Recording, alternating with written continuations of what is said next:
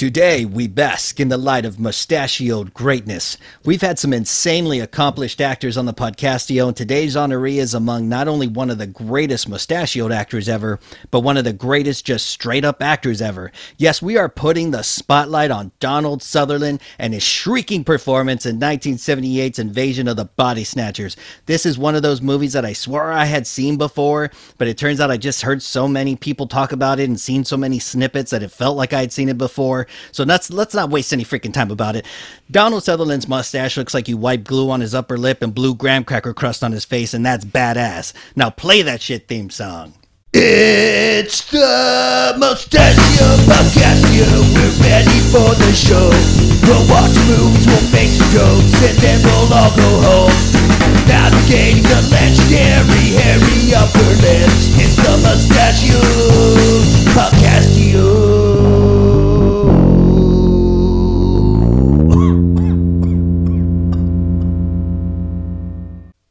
Okay, for the first time ever in Mustachioed Podcastio history, I am allowing more than one guest on the show. As you know, I love the sound of my own voice, so I keep interruptions at a minimum by only allowing one person at a time on the show. But today is different. Today I am welcoming two brothers that I've had the opportunity to laugh with, cry with, and learn from thanks to their many appearances on the Grindbin podcast, which, and a lot of them I've actually had a chance to be with. So these guys are freaking awesome. And, you know, a lot of the listeners have heard me talk about the Grindbin. Y'all know how awesome it is. I'm not going to waste time getting into that. It took me about five episodes to be able to tell them apart. So good luck with that, y'all. Welcome to the show, Shane and Terry McCollum. Hey, yeah, you know, I'm I'm very worried. You say you've learned from us, and I'm just I'm very nervous as to what lessons you've I've, taken away from the two of us. I, le- I learned how to feel a little younger again. Learn how to feel know? young. Yeah, some gr- we did some growing. We did yeah. some showing you know, yeah, it's all a, fun and games. Y'all bring a youthful energy to the bin because really oh, it's just a bunch of men. Yeah. yeah. I was gonna say it's really just a bunch of crotchety old guys that are eventually gonna be like shaking their fists at kids. And exactly, there's, fucking, there's, fucking dinosaurs on the ground. yeah, they don't, they don't, know what's hip nowadays, mm-hmm. so that's why they got to bring us on. You see, the, the grind bin had a focus group testing saying like, you got to bring more youth on the show. We, we need. that's where we came in. Yep. The th- yeah, the three of us, we're the young bucks of the bin, basically. And yeah. now that we've shoved those now that we've shoved those old dudes aside, we're having some fucking fun. Yeah. Gonna run some fingers through some stashes, some the golden curly locks of one Donald Sutherland. And yeah, since we're talking about him, I just need to say up front, in all of my notes I wrote down, which of which there are many, I keep calling Donald Sutherland Donald Pleasence because I keep confusing the two, even though they don't look or sound alike. They are two very different dudes. They are.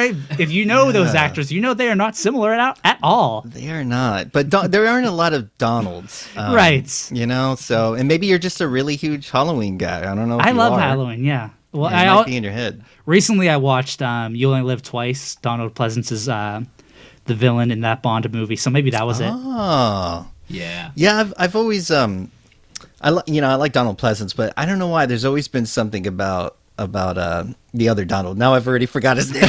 Don- Sutherland. Sutherland. Donald Prime. Donald Prime. Uh, there's always been something about him though. Like I just every time he's in a movie, you notice him right away, and it's not just because he's a giant, tall freak person, but it's also because he's a pretty good actor. oh, definitely. Yeah. Even like at the start of this movie, I feel like um, they really kind of sell him as a piece of shit. Um, yeah. But you just grow to love him so quickly. He's great. Yeah, they like Bill Murray him, where he's kind of a an asshole, but like you just start rooting for him after a while. yeah, you just can't help it. You're just like, you know, I want him to fuck that guy's wife. I want him to fuck my wife. Yeah. God, imagine imagine Donald Sutherland in Ghostbusters. oh. Like, he slimed me. what a pity. This, this man has no dick. Donald yeah. Donald Sutherland, but he's the only male Ghostbuster in the 2016 reboot. yeah, current day Donald Sutherland, not even younger. Yeah, right. so y'all had y'all had I can't I'm trying to remember. Had y'all seen this movie? Y'all hadn't, right? No, we haven't. No, this is actually, a fresh uh, watch. Been on my radar for years, but just never got around to it. Uh, the actual reason that I picked this movie uh, for this episode was because I had never seen it before, and even though there are so many movies that I want to see, I'm like such a bad procrastinator when it comes to watching things. So even movies that I want to see, I just don't get around to for a long time. So when you hit us up and we're like, "Hey, do you want to be on the podcast?" I was Yeah. just like, "Sure, let's do Invasion of the Body Snatchers," because then I'll finally have a reason Yeah. to watch it. Just let's use Daniel as an excuse. no, that's genius. I, I honestly feel the same way. I I'm not even like a, and I've mentioned this in past episodes. But I'm definitely not a movie buff guy. I'm not. You know, we had Faustus on on this show uh, in the past. He's one of those guys that knows all these different movies. Y'all probably know more, way more movies Oh, than me. God. So I am not an expert. So I honestly started this partly because I want an excuse to keep watching more movies and Oh, really yeah. weird ones. So I have a good time with it. So I was glad that y'all, when y'all mentioned this, I was like, I know this movie so well. Have I seen it? I could have sworn I'd seen it. But then, like, I was like 10, 15 minutes into the movie. I was like, I've never fucking seen this before in my life. yeah. like, what the hell? There's like weird pl- Play Doh flowers growing and shit. I was like, ghost jellyfish. I was Oh, so God. confused. I can't Yes. wait to uh, talk about it. yeah. It's an interesting movie. And have any of y'all seen the uh, the nineteen was it nineteen fifty eight or nineteen fifty 56. I actually 56? double I actually double featured both of them earlier today.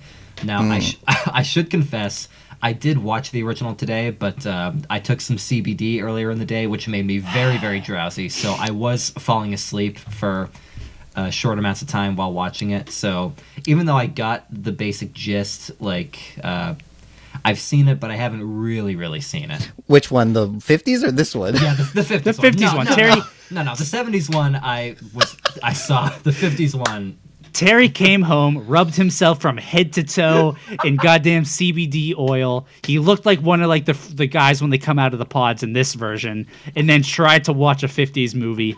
It was a bad scene. With all that oil, it was less of a double feature, more of a double fister. It God damn it.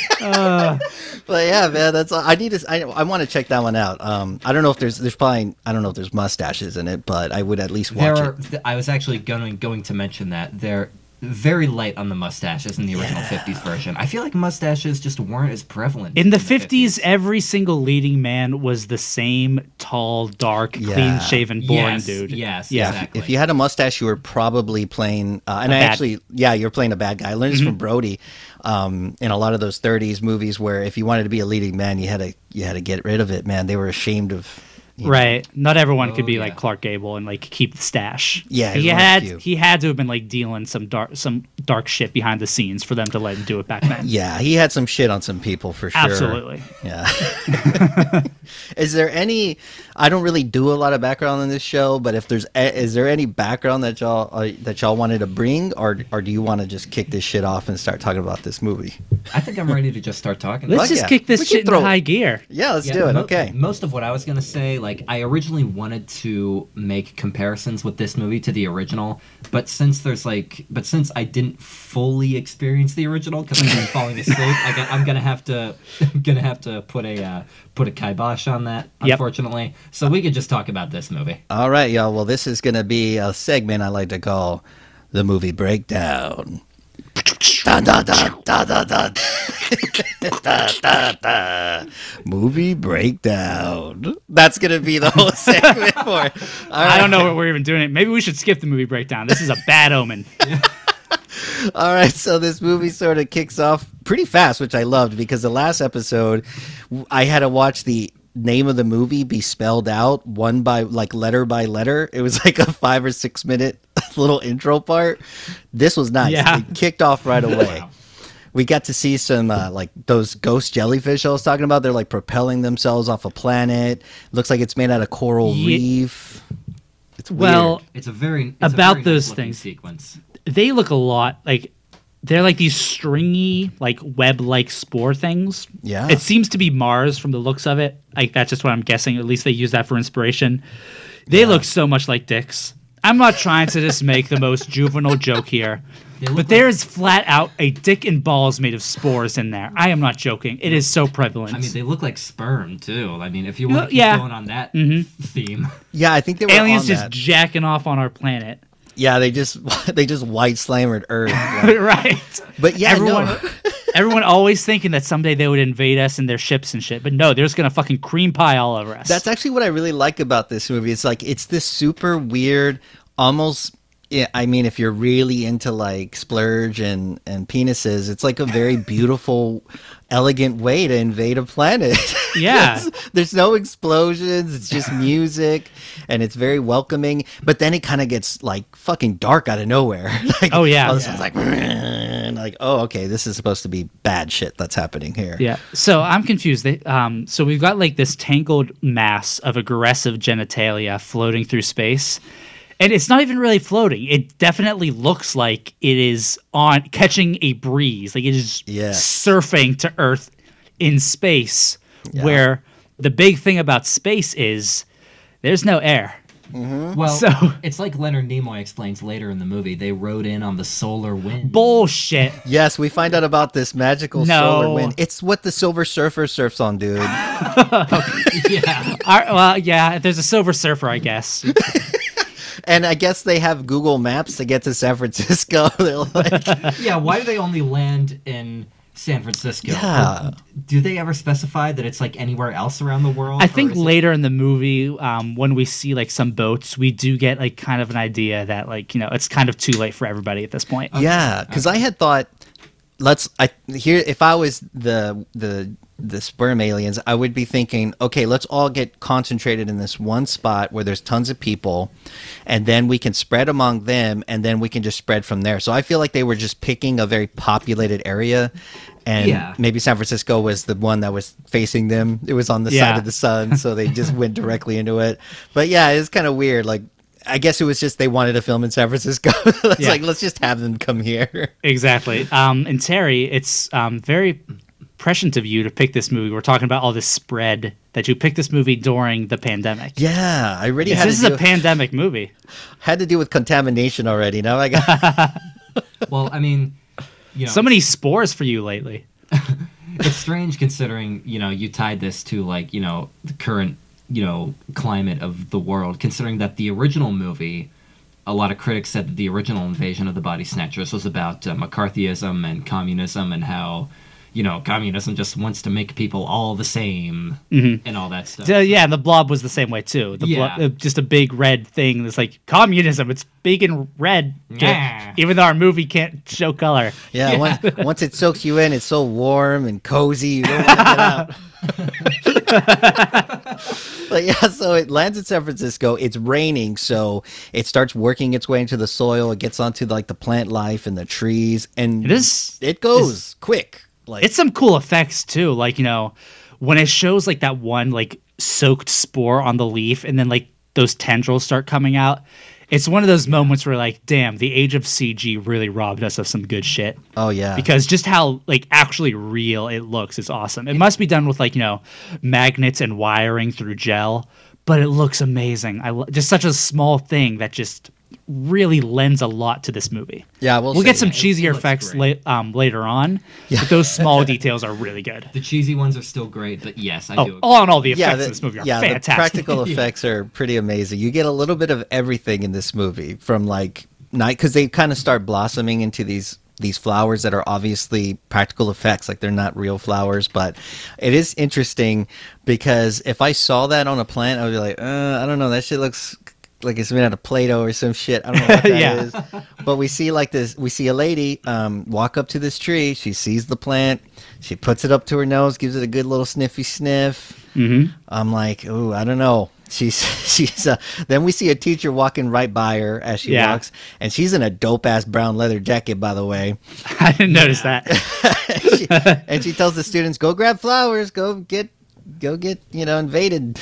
Yeah, that's one. That's a really good detail. I like. Um, I noticed it at first, and it just felt like a weird directing choice. Like, clearly, I know something's wrong with the flowers, but our main heroine grabs a flower, walks away, and the teacher like is eyeing her like very like intently. Yeah. And then we also see a priest, and then we got like a point of view shot of him looking at everybody picking the flowers too. that was interesting. And I- if when you're yeah. first watching the movie, it does just seem like an awkward directing choice. But like later on, you realize, oh, that's very intentional. what's even more insane is that's Robert Duvall on that swing set. What? That's fucking Robert Duvall. Yeah, because I recognized him. I was like, is that Robert Duvall? Is he in this movie? Because I didn't remember seeing him in anything like any of the trailers or nothing. And so I looked it up. I'm like, they got Robert Duvall to get on a swing in a little priest outfit and just stare. Bobby Dubes is just hanging out. Just for, wow. Robert Duvall is one of those actors where, like, every time I watch, like, you know, an iconic '70s movie that I've never seen before, it's just like, oh shit, Robert Duvall is in this. Yeah. You know, going back. He to, just walks on set. He's like, "Can I be here?" like you know uh, going you know speaking of movies starring donald sutherland when i first watched uh, the original mash movie the robert altman movie robert Duvall duvall's in that movie too so i didn't even realize He It's like, wandered oh, on shit. set. Like, Yeah, he just the walks original on. frank burns I guess so. Because goddamn he like walks on. He goes, "You need one of me." Uh, Everybody wants some more Bobby D. So we see, uh, and it, and you, it was hard to tell because I don't know. He just looks he looks really fresh faced in the '70s. So it was Yeah. weird, but I just could kind of Yeah. you know. And then we see one of the weirdest um, fucking relationship exchanges I've ever seen in my life. Yeah. Because this woman walks into the house. We haven't quite met her yet, but this is a, we'll find out she is Elizabeth. Mm-hmm. That is her name, right? Yes, it's Elizabeth. elizabeth There's a dude watching basketball with giant headphones on. I was like, I didn't even know people were doing that back then, but I guess this they must were. have been a, this must have been a new thing Yeah. like in the 70s like ah you can put headphones on your tv yeah, I thought it was her son at first because she's like, Me "Oh, too. You know, you Yeah. Don't want to pick the mail up from the floor, Jeffrey. Like she sounds more like a mom. Right, Yeah. exactly. And then she lands one and she plants a huge one on her on her son. Yeah, and he, but then he even like he even snaps at her a little. Like he's like, "Hey, come on, come on, get, get over here." Yeah, the fu- He's like this guy is such a fucking piece of shit. Like this is we've such- already painted the picture that he's kind of a slob. Like you know, he's just like laying around the house, like belching, watching basketball, but like he's in the total dark. Yeah. It's so weird. this like is such a, like a sitcom getting body snatched is the biggest improvement for this guy. Like let's be real. yeah. This is such a this is such a sitcom relationship. She walks in and she's like, "Uh, you didn't get the mail. You're sitting there watching the game," and then he burps. Well, yeah, but in like Married and fu- Children, I don't think like Al is Children? sitting in the dark doing nothing. yeah. Ominously. It's like what those sitcoms would be, but just real life, so it's sad. Like it's not yeah. funny. Yeah. right. It's just like you see her life and it's like, you know, ah, jeez. And she even like tells him about the flower. He just freaking ignores her. He's like, playoffs tonight, honey. Don't give a fuck about this. and, like she's like talking and talking, and he's like, "Why don't we go up to the Vale for the weekend? You know, flap on Friday. You know, hmm, huh, huh?" he don't give a shit about what she's saying. No. and uh, she comments about how he's in a playful mood and that um, that's when he says, "Yeah, the playoffs. I'm looking forward to for tonight." He and then I think she says um, she's gonna do a little reading, and she's so nice to this asshole. She's like, Yeah. I'll go downstairs for you, and you can watch the game, so you don't have to put your headphones on." Like, dude. They, Yeah. they automatically make you feel like I really like Elizabeth. you Yeah. know? You like Elizabeth and you hate this piece of You shit. don't do not like Jeffrey. No. Then we see the man of the hour, the great Donald Sutherland as Matthew Bennell. Bennell? Matthew Bennell. But now, Matthew Bennell. Yeah. Dr. Matthew Bennell. the guy in the original movie, his name was Dr. Miles Bennell. I don't know why. I don't, did they just think Miles was too outdated? There's so many name? weird things with uh, adaptations where they, they make small adjustments. Like, like, like in Blade Runner, I noticed um, the character Roy Batty. Um, they just added like an extra T in his name from the book. It's, it's just like okay, two T's in the movie.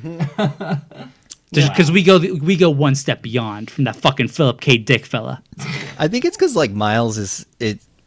I like that name, but I think it can sound a little like because he's already going to be kind of prickish, and you don't want to dislike him even more. Like if I met a guy named Miles, you got to earn me liking you because you've already, you're already starting low. I mean, Miles is kind of like a waspy uh, sounding, like you know, very mm, kind Mi- of rich person's name. yeah, they're one. A Miles is one of those guys that goes, you know, actually, like that's right. Yeah, That's a Miles. Math- Matthew is more relatable. We've all met a cool Trust guy me, I'm with Matthew. Mensa. So we see him in his graham cracker crust mustache glory. He's Ah. uh, knocking on the door of a French restaurant. He announces himself as part of the Department of Health, and you feel like, oh, this is supposed to be kind of like funny because he's like zooming in on the, on Yeah. the peephole, and he looks funny. And they let him in, and right away, this French guy that answers the door, he's the cook, I guess. He already Mm-hmm. looks like, oh hi, like terrified, like he owes him money. exactly right. Holy shit. It's also funny that um, I don't think the creators of this movie know what a health department is because Yeah. they're like Donald Trump. Uh, Don- I was about to say Donald Trump. God damn it, Hey, hey, hey. Donald Pleasence or Donald Sutherland, God rather. it. Sutherland rolls into the restaurant with his big long overcoat, like a hardened noir detective, Yeah. ready to like bust some fucking heads in here. And they're like all like intimidated by him and shit. Yeah. And then like when you see his office, he's like in this very dark room. He's got like fucking forensics team outside his office. It's so weird. Yeah, they really gave him a private eye feel. And I don't I think the health inspector is this I don't even think he goes and inspects his own like restaurants. I think they just send No. people that go around every now and then and they don't come in in a fucking trench coat. Yeah, well, it's like being a detective, like that's a very easy role to put the protagonist of like basically any movie into because like weird shit starts happening. Oh, it's my job to figure it out. yep. But like he's they they took the time to make him a health inspector, but he still kind of has this like detective vibe to him. Yeah, he's like I found feces in your soup and they're like Oh god, we have this whole rat shit uh, exchange that goes on forever. a in long the, ori- time. In the original movie, uh, Miles Bennell was a, he was a doctor. He was just a regular old doctor. Which makes sense. Yeah, because in the original movie, he starts hearing about like, oh, you know, Dr. Bennell, we've uh, you've been getting a lot of patients where people keep saying that they think that their relatives are like copycats of you know who they really are. Mm-hmm. And it's like, oh, they have like some sort of delusion. So that ma- that makes more sense. Like, you, Yeah. know, you call in a doctor to deal with that. But like, this guy is a health inspector. And we have a whole separate character who does go through that, but who doesn't buy it. yeah. Yeah, they So they made it very weird having him be this health inspector guy but they also make him seem like he's pretty stern he's strict nobody really Mm-hmm. likes him because he gets mad at them about them having feces inside their soup they're denying it he's like well then fucking eat it if it's a caper and he's like well, i don't know. And then he ends up getting back to his car. He says he's gonna like fucking take away their permit or whatever and he walks out. He goes toward his car. During all this happening we see a guy who looks very suspicious kind of walk out into out of the the kitchen. Yeah. And it looks like they got they had a little plan if this asshole came around they went ahead and fucking threw a wine bottle at his windshield Yeah. and uh, cracked the shit out of it i mean it wasn't a great car so who gives a Nah. shit but yeah. Good. I love it because we spend a lot of time in his car throughout the movie, and that crack is always there. it get oh i know It adds character. I like it. and i'm one of those continuity. i'm one of those like if there's just like a bug or something i can't quite get off it's all i can look at Mhm. it drives me crazy so i can't imagine having a crack down on my Oh yeah, right in the center. i would Yeah, I'd be my shit furious.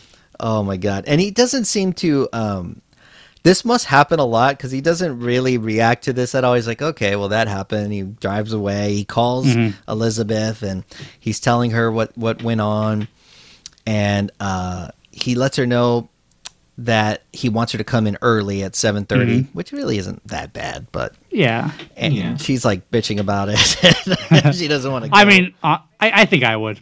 I'm not a morning person, but like you know, Donald's um, Sutherland, I believe that is the correct Donald. yes, Um, he is so damn smooth. Like she is so like he's uh, he's her boss, but like you know she is just so giddy to talk to him.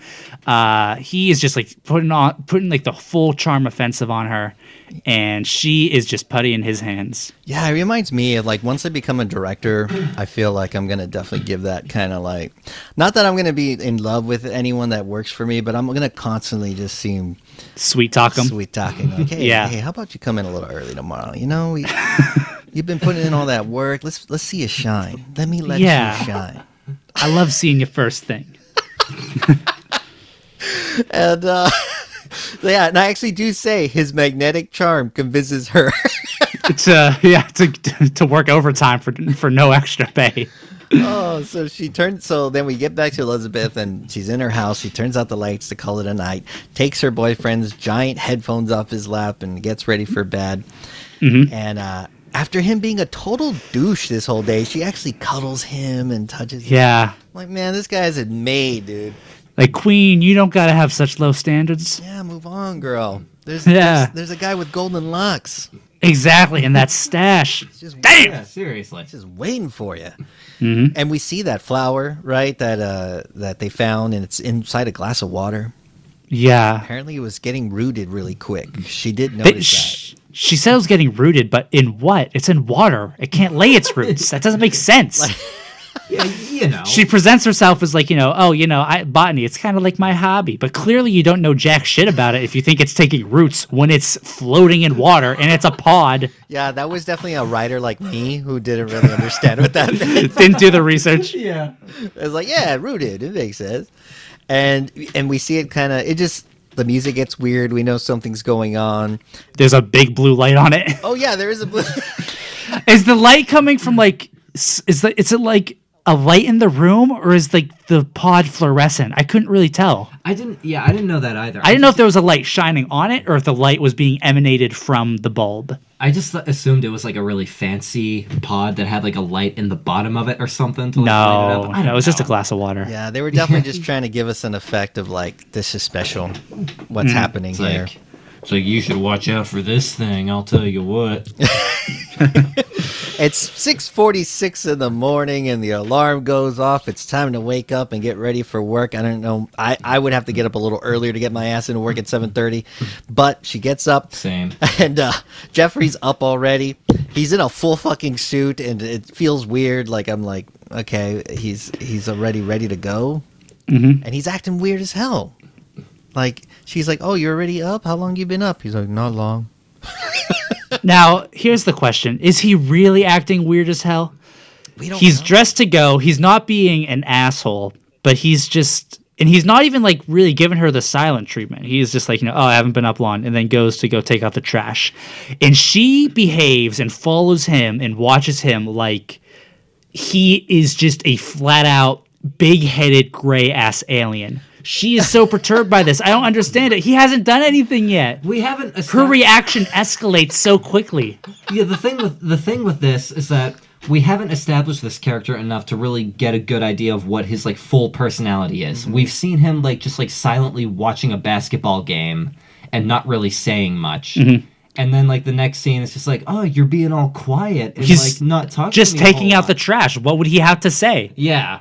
yeah. And now she, she's like, her yeah, her reaction escalates very quickly. It's like, "Oh no." And it doesn't stop here because then like we get to the office and she's late and she's like, "Oh, I'm sorry, I'm late. It's Jeffrey's fault. He was so weird." And it's like, "Weird how?" My husband was freaking me out. He left. He put the trash away and he left for work. Like, you know, that was such a big hang up. I love that transition where she's going to work because they show us these weird little things for not really that much of a reason. We see some old bearded dude just like running like a motherfucker. Yeah, I noticed that too. And that's another thing where it's like you see a couple people running. So Shit's kicking that's off. That's yeah that's kind of a really good um, detail where like you can see actual extras in the background of this like populated Mm-hmm. city are clearly already kind of going through the motions of what we're seeing set up for our own main cast Yeah, there's like a that's like a pretty brilliant detail yeah honestly that dude playing banjo. oh then that, that's i noticed the guy playing the banjo like that's just a like you know a weird director's detail that must be like the fucking director's like uncle or, or cousin or some shit um no there's some payoff for that later and uh it's interesting it is. It is very interesting. That and that's to say the least And I remember when we get to that part, I remember thinking, "Oh yeah," because they really don't show it very, you know, very much. But anyway, yeah, and I, I don't know, maybe. Maybe Jeffrey is such a fucking cunt all the time that it was weird for him to be content with life and like not. that's the only explanation that he's not just being such an aggressive like piece of shit to be around Yeah, is, that that is enough to just put her on full alarm yeah, the movie doesn't really do enough for for it to No. justify itself. So y'all are definitely on point with that. Um, so yeah, so she goes into work. Elizabeth lets uh, Matthew know that it was um, her boyfriend that made her all late, and then and Matthew is so gung ho about his job. He's like, "Oh, I found Oh, I he found loves rat it. shit. I can't wait to get these motherfuckers and fucking bring them down." And It's like you ever see a rat shit in person? Take a look at this. Like, what, what is going on? Why did he keep it? okay, I'm look. I'm not in the health department. I'm not in the finer details of health. But when you find rat shit in someone's restaurant, do you need to sample and take it to work with you? so- It's like it's rat shit. I need to figure out like. do you need to know like, how big the rat was? What the rat ate? It's like, come on. Like, I don't think if you, I don't think you understand. I used tweezers and found this little piece of rat shit in a fucking a giant pot of Italian wedding soup. This I also want to talk just real briefly with what happened before when he's with some guy and they're like in the lab from CSI with like all these instruments, like microscopes Oh, over a fucking baked potato. yeah. That's brilliant right there, man. Fuck. Yeah, we see. Yeah, they're just. It looks like they're getting ready to create their own fucking Willy Wonka recipes. this weird shit going on in there, and then there's- Snozzwangers. oh, you know what? I might be able to do uh, Willy Wonka and the Chocolate Factory because uh, isn't uh, Uncle Joe have a mustache? Uncle, Grandpa he has a Joe. mar- Grandpa, Joe has a marvelous mustache. Yes. Uncle Joe. yeah, Uncle Grandpa. Joe. Yeah, man, that might be. Maybe I'll come back around for that one. I don't know. We'll see. I love that movie. I would want to be on that. one of my episode, 'cause I just like just real quick one of my favorite um and there's all sorts of like plot holes in movies that people like to harp on like you know the raft and titanic one of my favorite ones that people have come on and like have like really start talking about in recent years is grandpa joe being a piece of shit who let his uh, family wallow in poverty until Charlie got a gold ticket. And he's like, "I'm going to a fucking chocolate factory, bitches." then he can suddenly walk. Yeah. I know it's so obvious, but like that one gets me every time. he can time. walk It's and a- he can fucking dance and sing like a son of a bitch. It's really fun. This tap dancing asshole. Could have been out there vaudeville and making a couple of some change. Damn. Then there's this Yeah. so uh, in this back to the movie, and there's this weird ass sequence where she runs into an Asian guy, Yeah. and he just looks back at her, and he can't stop looking back at her. I'm like, what Mm-hmm. the? What, what's going on? Yeah, at, at first, like you see these like weird things happening. It's like it's not like the normal escalation in a film like this, where like you know the mystery unfolds, where it's more clear and apparent what the what is being noticed. Yeah. Like you know what is what the established routine is, what norms are being deviated to make things more crazy. This time it's way more subtle. Like the first time watching this, it would just seem like a bunch of weird directing and editing choices. yeah, yeah, it, it throws you off a little bit. It really does. The thing I love about this Asian guy that she runs into is the suit that he's wearing, just this really loud, like plaid suit. Like that's that's one of my favorite things about watching '70s movies. Just all the '70s fashion. Yeah. It is fantastic. The haircuts, it's just fantastic. Giant collars and all kinds Yeah. of stuff. Yeah, you gotta love it. Huge it's a lost art. They had like huge lapels. Um, Yeah. So yeah, she heads back. Elizabeth heads back home. She runs into Jeffrey, and Jeffrey is ready to get the fuck out. As soon as it's like it's like they've been married for seven years. He sees her. He's like, you know what? I got a meeting right now. I gotta go. Yeah. sorry. And she's like, "What the hell is going on? Like, what's what's up?" And he's like, "I'm sorry. I just got to go. You need to understand." And she puts her hands on him. She's like, "Come on." She's like trying to sweet talk him, and she looks at his neck, and you see her noticeably change her whole face and her expression. And she mm-hmm. backs off and lets him go, and he jumps into a station wagon and takes off. It's really fucking weird. She looks crazy stressed. Yeah. yeah. We find out a little later, right? What exactly what happened there? I think it was something like she saw he was supposed to have a scar.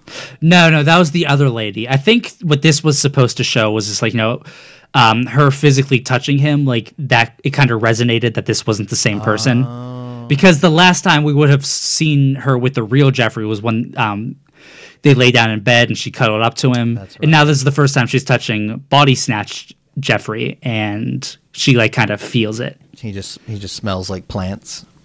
Or something. yeah, he just smells like, you know, wet broccoli. He smells like right after you've cut the grass, which actually wouldn't be that bad. Like Yeah. lawn smell. It probably an improvement by whatever fucking regular Jeffrey smelled like. yeah, just friggin' like Doritos and Natty Ice. Doritos and um, uh, Visine or not Visine. What is that? What's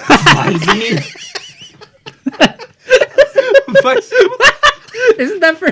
that's for your eyes? yes, it is. I was gonna say Vapor Rub. I don't know why Visine came out. Uh, Jeffrey and his goddamn eyes. I was putting those fucking eye drops in.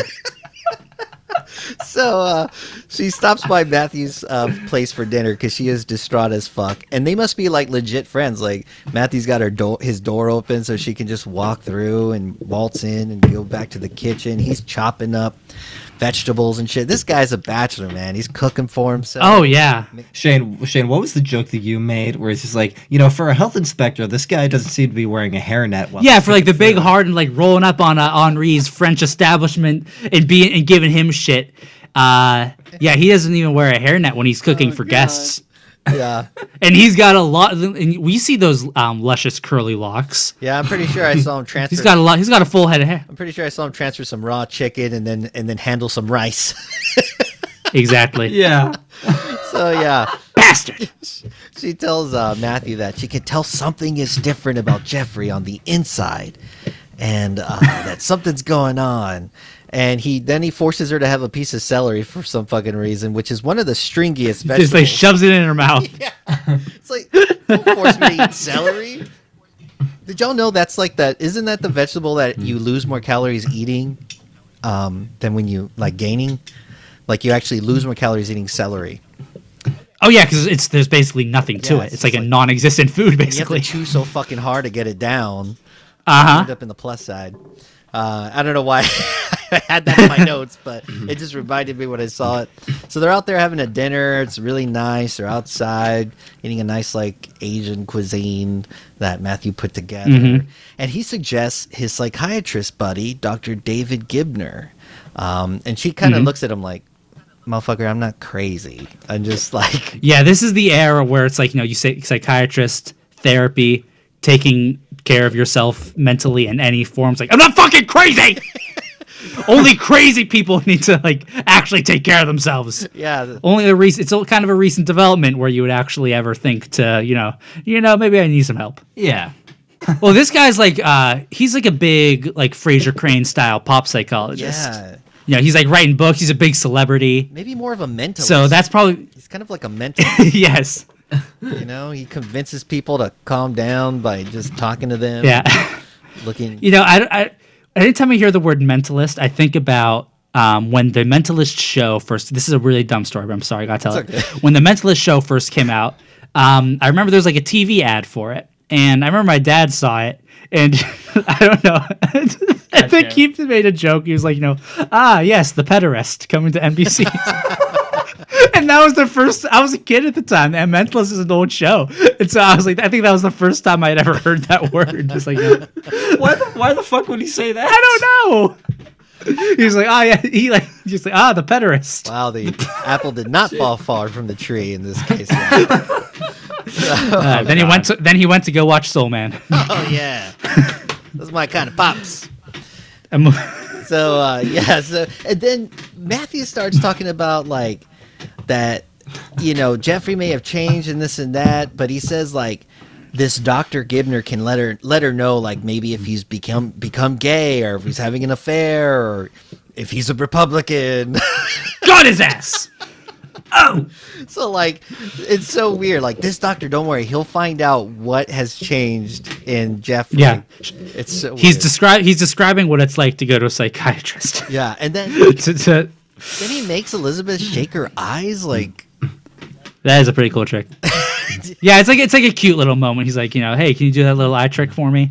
And she can like uh just like r- vibrate her pupils. oof. Yeah, I, I I like that. It was one of those. It was It's very charming. Like you know, goddamn, um, whichever Donald this in, he he's got some like you know big mustache daddy He can energy. flip Like it you know, on, yeah. He- oh This- yeah, This, kind of reminds me of another movie that Donald Sutherland was in where he has the mustache, Animal House, where there's a part where uh, the character D Day he rides into the frat house on his motorcycle and he does that trick where like he taps like on his like Adam's apple and makes like a bu- bu- bu- bu- bu- bu- bu- bu- but like he does it all with his throat. yeah. I can't really describe it. I- I remember our dad actually used to do that. I think too. yeah, he did. I can't even do that with my fucking mouth that you just did. Mm. that, was, that was amazing. But yeah, like, what what would your reaction be if you were um, making sweet, sweet love to somebody and then their eyes did that once they reached climax?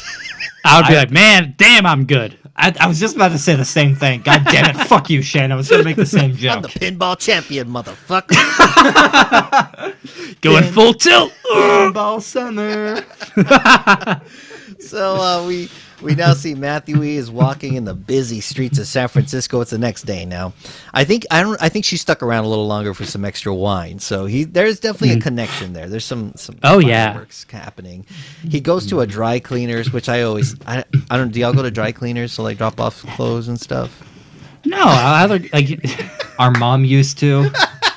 I've never been there myself. I take my suits and a couple of certain shirts that like just cannot fun like I just cannot get them to look right. So I have to get them to the cleaners because it's just Yeah. better that way.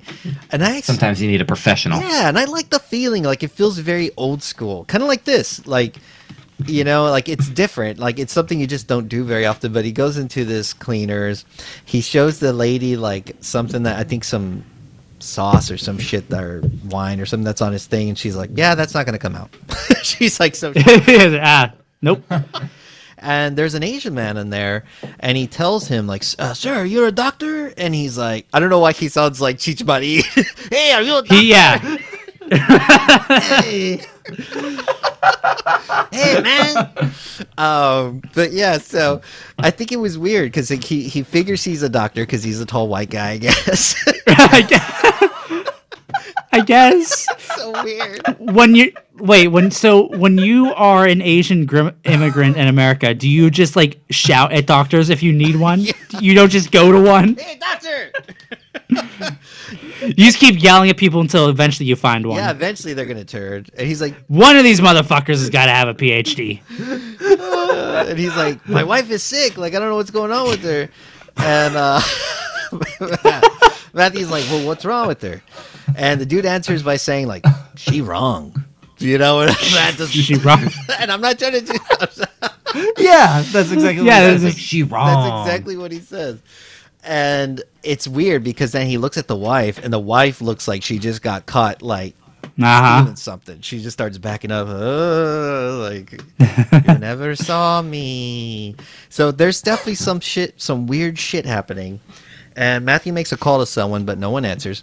We see him in a big ass building, and he start he um I think he startles Elizabeth or something, right? Because or is he startled by her because she's all He fat. started by her. Yeah, Yeah. I think she runs into It's him. It's one of those cliche, like, you know, someone gets a hand on their shoulder, but it's like just one of their friends and not the killer. It's like, oh, you startled me. Like Yeah. one of those types of moments. you didn't just say hi. Yeah, I know. Yeah. You didn't announce yourself. You just fucking grabbed my shoulder, and we live in San Francisco. Um, so yeah, so she's freaking the hell out, and she just starts to sob, and she hugs him, and she's just obviously distraught. I'm not sure how um, how she found him at this perfect fucking time, but I'm glad she did. Yeah. Uh, Elizabeth says that she keeps seeing these people and they're all recognizing each other and they're all passing something to each other, some sort of like conspiracy or something. She tried to talk to Jeffrey at his office, but he wasn't there in the morning. She looks at the window and sees him meeting all sorts of like random motherfuckers that are just outside. yeah, it's like some shady. It's like, it looks like some shady mob shit. It does. Yeah. It does look so fucking shady. And she just ended up, she found it so fucked up that she was like, I gotta follow this dude throughout the day. So she follows him all day. And she keeps seeing him at all these meetings with all these people. And she says she felt stupid for sneaking around, but she just wanted to spy and find out what was going on. And shit just gets weirder and weirder, and she doesn't know what the fuck is up. So there's definitely something going on here but we don't know yet exactly. Don't they do show them carrying those things at this point? I believe. I kept thinking, Uh, I think we see them like carrying packages, but we don't see like the, The actual- we don't see the weird ass big yeah, ones. Yeah, we just kind of That's not till way later. yeah, they're just kind of carrying some stuff. It looks like they're definitely working on some some kind of something. Yeah, the master plan is like you know, in it probably in its first stages here. Yeah. Uh, Matthew once again recommends that she speak to this psychi- uh, psychiatrist she, that he recommended. She said that um, she said today it seems like everything has changed in the city in regard to the people, even though she's been hmm. there all her life. She's like one with San Francisco. I am San Francisco. And they're they're in a car during this conversation, and Matthew says something. Did I ever tell you about the one about the English Camel Corps or some shit like that? he goes off on this weird story. Yeah, He has like a tight five. yeah. right, right. He's he's got so he's got this bit yep. He starts. that he She, that he abandons. Yeah, because she tells him she's like no, and he starts going with the the thing. They're like it's this this group of guys are trapped in the desert. The captain says he has some good news for you and some bad news for you. Elizabeth realizes he's actually told her this story before, but before all this can happen, some fucking dude comes up to the car, kind of like an. it reminded me of Happy Gilmore when the crazy lady jumps on the car. Is like yeah, yeah. which is one of the few decent Sandler movies. I will give right. Yeah. give that credit. But yeah, it's this guy. He jumps on the freaking window. He says help a couple times. He says they're coming. Oh, this is like there's a lot of great acting. There's a lot of great performances in this movie. This guy is so over the top corny. It's crazy. He's like, "Help me! They're coming! They're coming! You must help me! We're all in trouble!" he's so fucking weird. This guy's straight out of the original. Yeah, this guy really feels like he's from This like a belongs in super a fucking corny, like no, movie. yeah. I want to say he was he's something from that movie. I don't know if he was. Ah, he is involved because I remember seeing something where like guy that jumps on car and oh, really? yeah, he actually was. I that Yeah. explains it. I remember uh, when the end credits rolled for this movie, I did notice uh, the name Kevin McCarthy, and he was the leading man in the original movie, but they just credited him as Running Man. So I didn't know. that know. makes like, sense because they chase him yeah, I afterwards. think that's Yeah, him. 'cause- He's running man. So that that might be him. Okay. running I man. think that's him because he runs. Yeah, because because I didn't recognize him when he were when we were watching it, but then when I saw his name in the credits, and I was like, oh shit, like they got the original guy. I That's thought cool. that was pretty dope. And uh, yeah, he Yeah. runs down the street and we kind of hear like a. yeah. no, they turn, they turn, they take a right, go down the street, and we see we we think there's a cop that's going to be heading to save the day, but he just sort of passes them. He's like, Yeah. "Uh, bitch." Which you know sometimes that happens in real life. It does, you know. It just depends. But you you would have thought this guy is in a suit. He looks Exactly right. This is the type. type that might get you know. But no, this cop just passes him, and for some fucking reason, I don't know if it's because he works for the health department, which means he works for the city.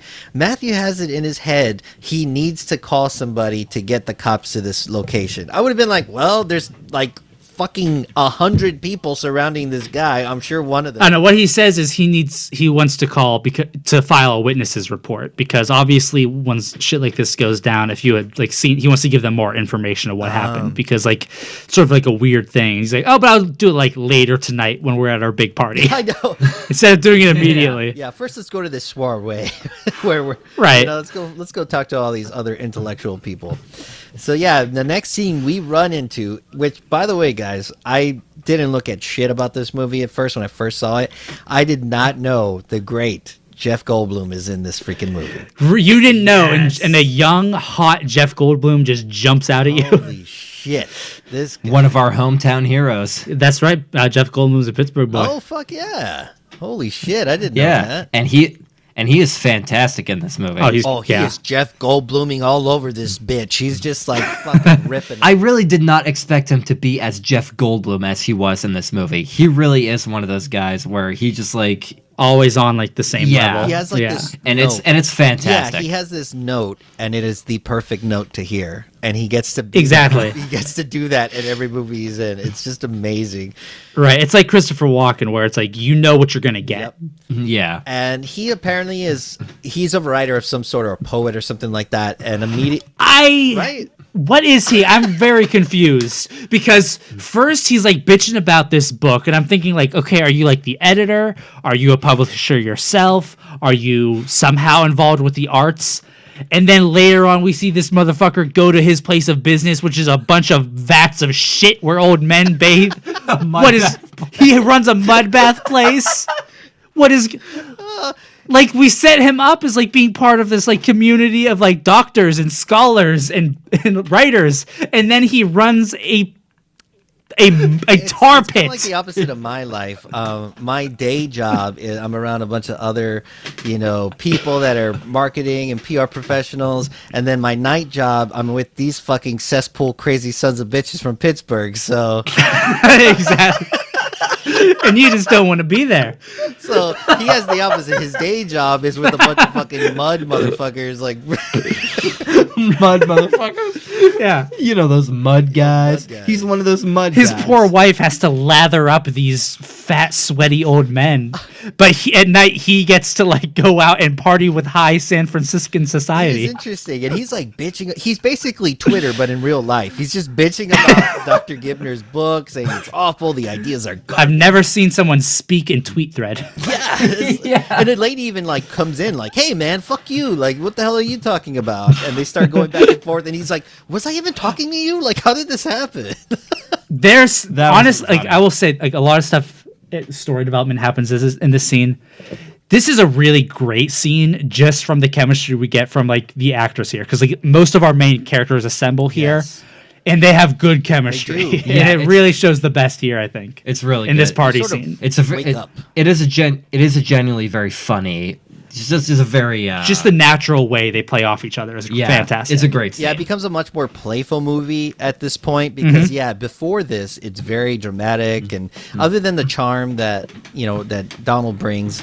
It's still it's kind of a bummer for most of it. Yeah. So yeah, once we Right. get to this scene where it's Yeah. like a party, we have Goldblum Goldbluming and things and shit are happening. It's fun. Matthew gets on the phone. He calls about that accident happening, but Goldblum is still like mouthing off, and he tells Matthew to never give his name to the cops. Don't give your name to the cops. He's one of those like conspiracy Yeah. guys. We see a lady all of a sudden. She's fucking freaking out. She's yelling about her husband being an imposter. And this is when we see the legendary Leonard Nimoy.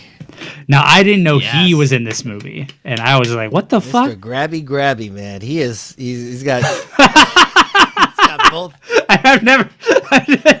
that's he's got that's the, that's he's got both hands on her and he's just like that's what psychiatry used to be in the seventies. Man, you just had to like really get in there with your gotta patients, shake out all that shit. You just gotta shake it. Yeah. shake them down, rub them down, whatever you got to do to get those anxieties out.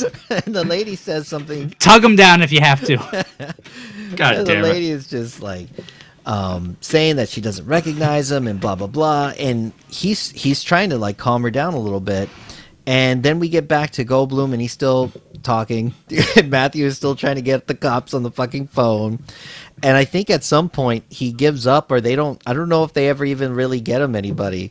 Because Elizabeth walking through the party and she walks into that lady who was tripping out about her husband and she looks like uh looks like she saw her husband meeting with Jeffrey at some point. So she kind of recognized yes, that was, was one of the guys from earlier outside his work. some suspicious ass shit. I would be like uh there's some connections here man Yeah, so Nimoy who um Who's Gibner, by the way? I don't know. I, I we can call him Nimoy or Gibner. I think I have him Nimoy most of my notes. I would just wrote. I would just say Nemo. Yeah. And, uh, Yeah, me too. And he's been hearing about this shit. Like he's been straight up hearing, like, oh yeah, I've been hearing all around town people saying that they don't know somebody or or that they know somebody who's changed and some shit like that. He also gets rid of Goldblum by telling him that there's a lady on the other side of the room who wants to talk about his work.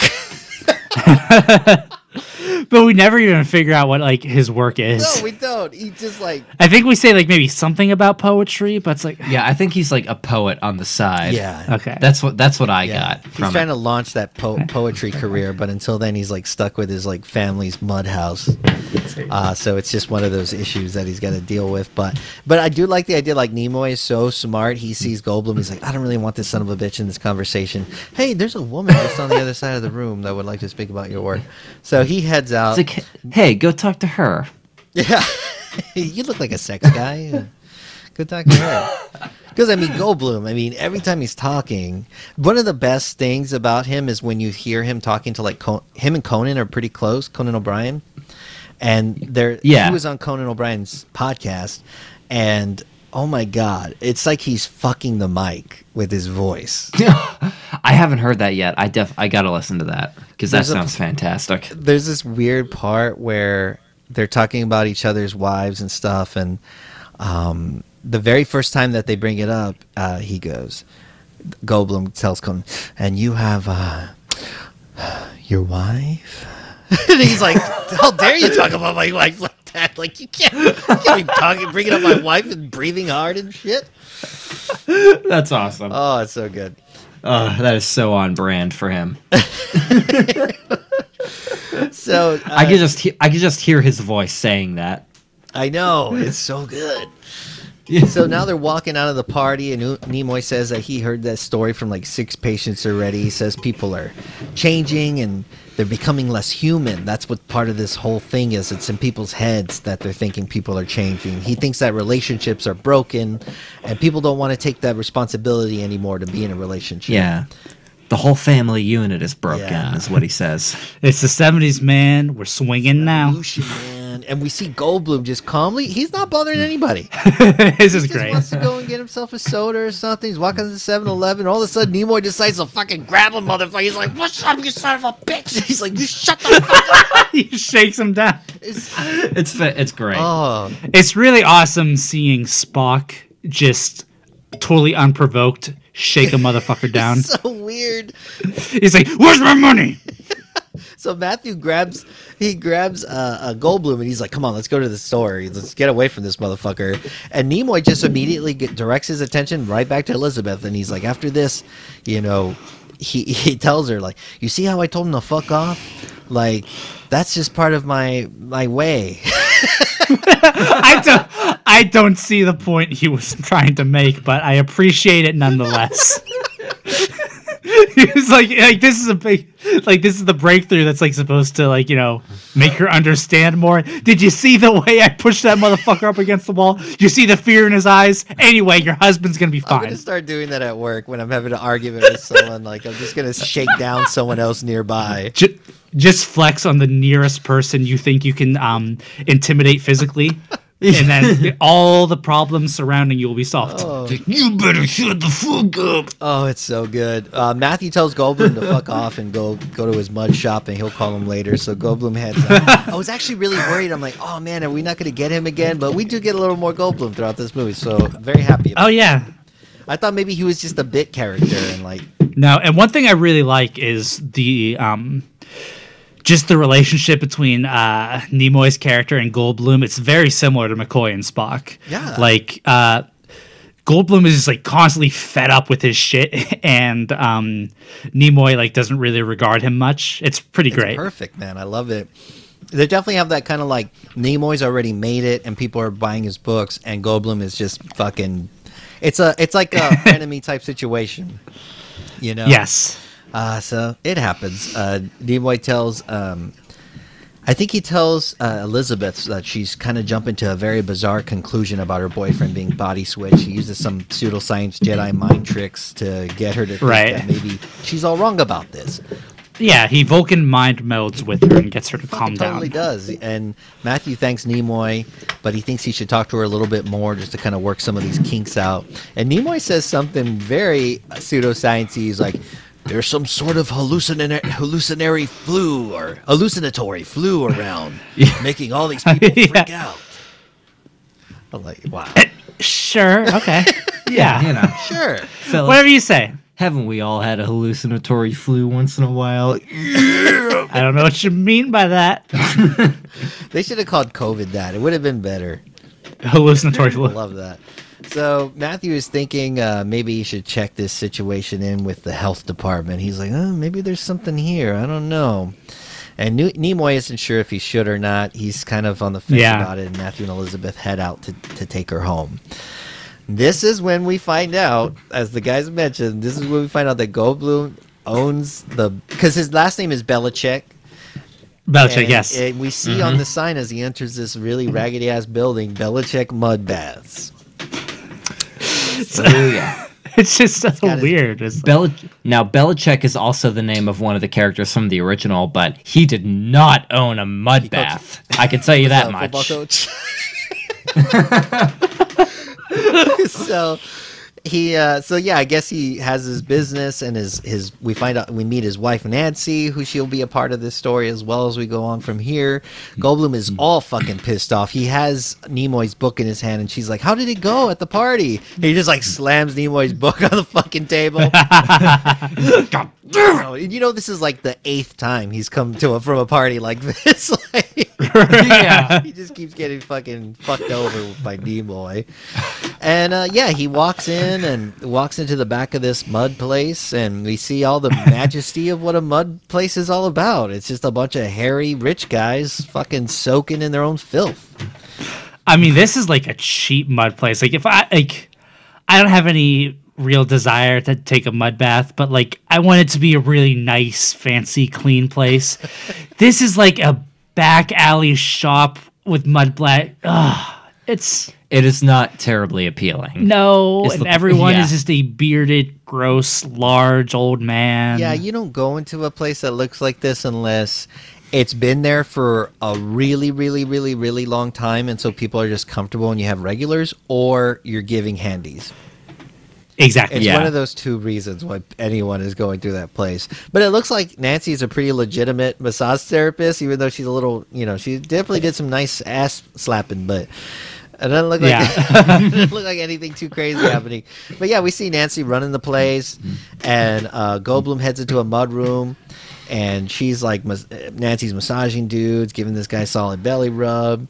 And there's music on, and the guy that's there is like, you know, this fucking music sucks. Can you turn this bullshit off? And she's like, it stimulates the growth of the plants, and blah blah blah. And we find out, Yeah, because Dun dun know, dun. right? yeah, because it's classical music, and you know, people always say, "Oh, classical music helps plants grow" and all that. Yeah, stuff. apparently. And uh, she runs into uh, this man. We see Goldblum just kind of walking around. He, he goes into a steam room. He's all fucking pissed. And she runs into this guy who seems already fucking weird to me. And he's, he, I think we saw him earlier reading a book in the mud, and he's still reading a book. And she's like, hey, man, uh, we're closing up, bro. So you need to get the fuck out of here. and they go back and forth about books or anything or something like that. And I think she closes the door and lets him out. And she says something like, "Oh yeah, he brought us that really beautiful plant, you know, flower earlier or something like that." so I Uh-huh. guess he brought that over into the fucking mud room. And uh, then we hear some heavy fucking breathing coming from where she keeps the plants, and the plants obviously have bronchitis and they need Mucinex or something. Yeah. It's honestly really uh, a good scene where she closes the door and it lingers a bit too long. As like you know, you you think you might hear breathing. Do you hear breathing? It's like it's pretty creepy. is, yeah. It is, The, yeah. The sound um, direction for for a lot of these parts in the movie that are supposed to be freaky, they do a fucking excellent job because it's really not scary, but it adds that. In, Oh yeah, the very tense like like this uh, strange like warbling that goes on a lot. Um, I hear it mimicked a lot in a lot of um, like modern movies, Yes. horror movies that try to um, invoke more uh, like classic styles of Yeah. horror. I should I should mention that uh, this may not have mu- that much to do with like sound direction, but the person who did a lot of like the sound effects for this movie was Ben Burtt, who did the sound effects for uh, the original Star Wars movies. oh wow! Yeah, he was the sound designer on those, and like he worked on this. So uh, Yeah, this Yeah, was um, that's this just, was uh, before the '80s, where they took their horror movies just as serious as any other fucking horror, any other type of movie. Like they would Yeah. have the best of the best working, and then like in the mid '80s, they made Nail Gun Massacre. right? yeah, So anyway, uh, we see we are at Elizabeth's home, and it seems that first that Jeffrey isn't there, but as he heads out, um, uh, or as she, I guess as she heads out, you see Jeffrey hiding in the dark. And oh no, we see Matthew head out because he's dropping her off, and he makes a couple of jokes, and he heads out, and then we just see Jeffrey just hiding in the fucking darkness of the kitchen like a fucking creeper. Right, but as we already know, he does just kind of sit around in the dark all day. Yeah, that could just be his uh, his daily routine. Well, I get Yeah. home, take off my clothes, you know, wash my face, st- you know, jerk off in the dark in the kitchen, and then I go to there you go. I get my headphones, plug it into the TV. So uh, then we see Nancy, and she's looking for Goldblum so they can order some food. She sees a, a body lying underneath a sheet, and she's figuring it's him, right? I think. Yeah, just he is laid down, put a sheet over his Yeah, face, like you do. that You know. the mud bath place, like he's like mummified too. practice. So yeah, she she takes this sheet off. It's a real thin sheet. She takes the sheet off, and it's like a fucking melted wax man uh, with hair on it. It's fucking crazy gross. it's like Yeah, it's like a mannequin you covered in Vaseline and then put hair trimmings on. man, It's pretty. It's pretty it's nasty. like a, s- it's like if a man was eighty percent white slimer. Um, oh god, yeah, Yeah. he's getting there. Oh yes. Then eventually that man creates this teenage kids show. Oh no, God! Apollo. so Get- Damn it. Sorry. there's always like these Easter eggs in my shows where I'm sure listeners that only listen to my show are like, "What the fuck?" What are they talking about? White Slimer, Apollo? What's going on oh here? God. So Just like more publicity for the grind. I know. Just Go, Go, listen, to, it. them. Gotta get listen to those minis. Get up in that mini. Oof, that sounds bad. Don't do that. so uh, Goldblum finds her and and uh, oh well, yeah. So she freaks the fuck out. I forgot to say that. She screams like a Yeah. motherfucker. Goldblum finds her and that makes and he's like, I love how Goldblum gets scared. He's like, oh, oh. He's like, whoa. Whoa, whoa, whoa. And I also like how he gets dis- he gets distracted from the body by realizing he has a nosebleed from being in the sauna too long. He's like, "Oh, I have a nosebleed," and this is like seconds after he's just seen the body. He's like, oh, my beautiful face. Oh shit. So yeah, he's got that nose. But It could also be. I mean, we are getting close to the '80s. It could just be cocaine nose. Well, yeah, Um, and so yeah, so then they call over. I, for some fucking reason, they call Matthew over to investigate. Okay, now later on in the movie, we have very good reasons for not calling the police. what the fuck are they doing now? We found a body. Let's get our health department friend to examine this corpse in our place of business. So weird. Well, I think I think this might actually go back to something in the original because I do remember a line in the original movie where two characters actually did find a body that looked that looked exactly like one of the main characters and it's just like, "Oh, why does this dead body look exactly like me?" Yeah. And then uh, Dr. Bennell in the original was just like, "Hey, listen. If if nothing happens, call the police. If something happens, then call me." So I think it might be going back to that. Okay, where, that, but that makes no sense. Yeah. then, like, like Bennell might know what's going on. But Nell is a guy who shakes down French restaurateurs. yeah, we have to like. He's not the guy who's Yeah. like, no, we got. I don't understand why this is your. We have a dead body go-to yeah, person. We find, it gets. But I mean, when you find a dead body that looks like that, I don't know. You call the health inspector?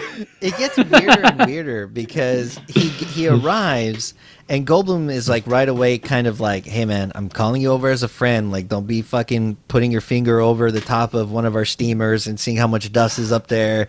I'm, I have you here because it's weird shit Okay. going on. Again, I'm not exactly, you know, an aficionado of how health departments operate, but would the same person who's grading restaurants be grading like old ass musty mud baths? is he is he really doing both? I mean, I feel like that would be someone else's beat. Like, hey Jerry, Yes. you're on the mud beat, right? right. You're dealing with the, the saunas and the mud. Oh, they're beaten all right. You know how much cum is in this fucking room. Not enough. Are you using Fabuloso? That shit is good. And so yeah, he goes and they find the cocoon thing and and it's weird because you see Matthew and he's kind of they're looking at him as if he's a doctor or a scientist and he's supposed to know what this thing is. And Matthew is just fucking Uh-huh. touching this thing with his bare hand. yeah. I would have Yeah. gotten like I would have had like a fucking biohazard COVID suit. Fuck that. I am not touching that Yeah. fucking carcass cocoon hairy shit.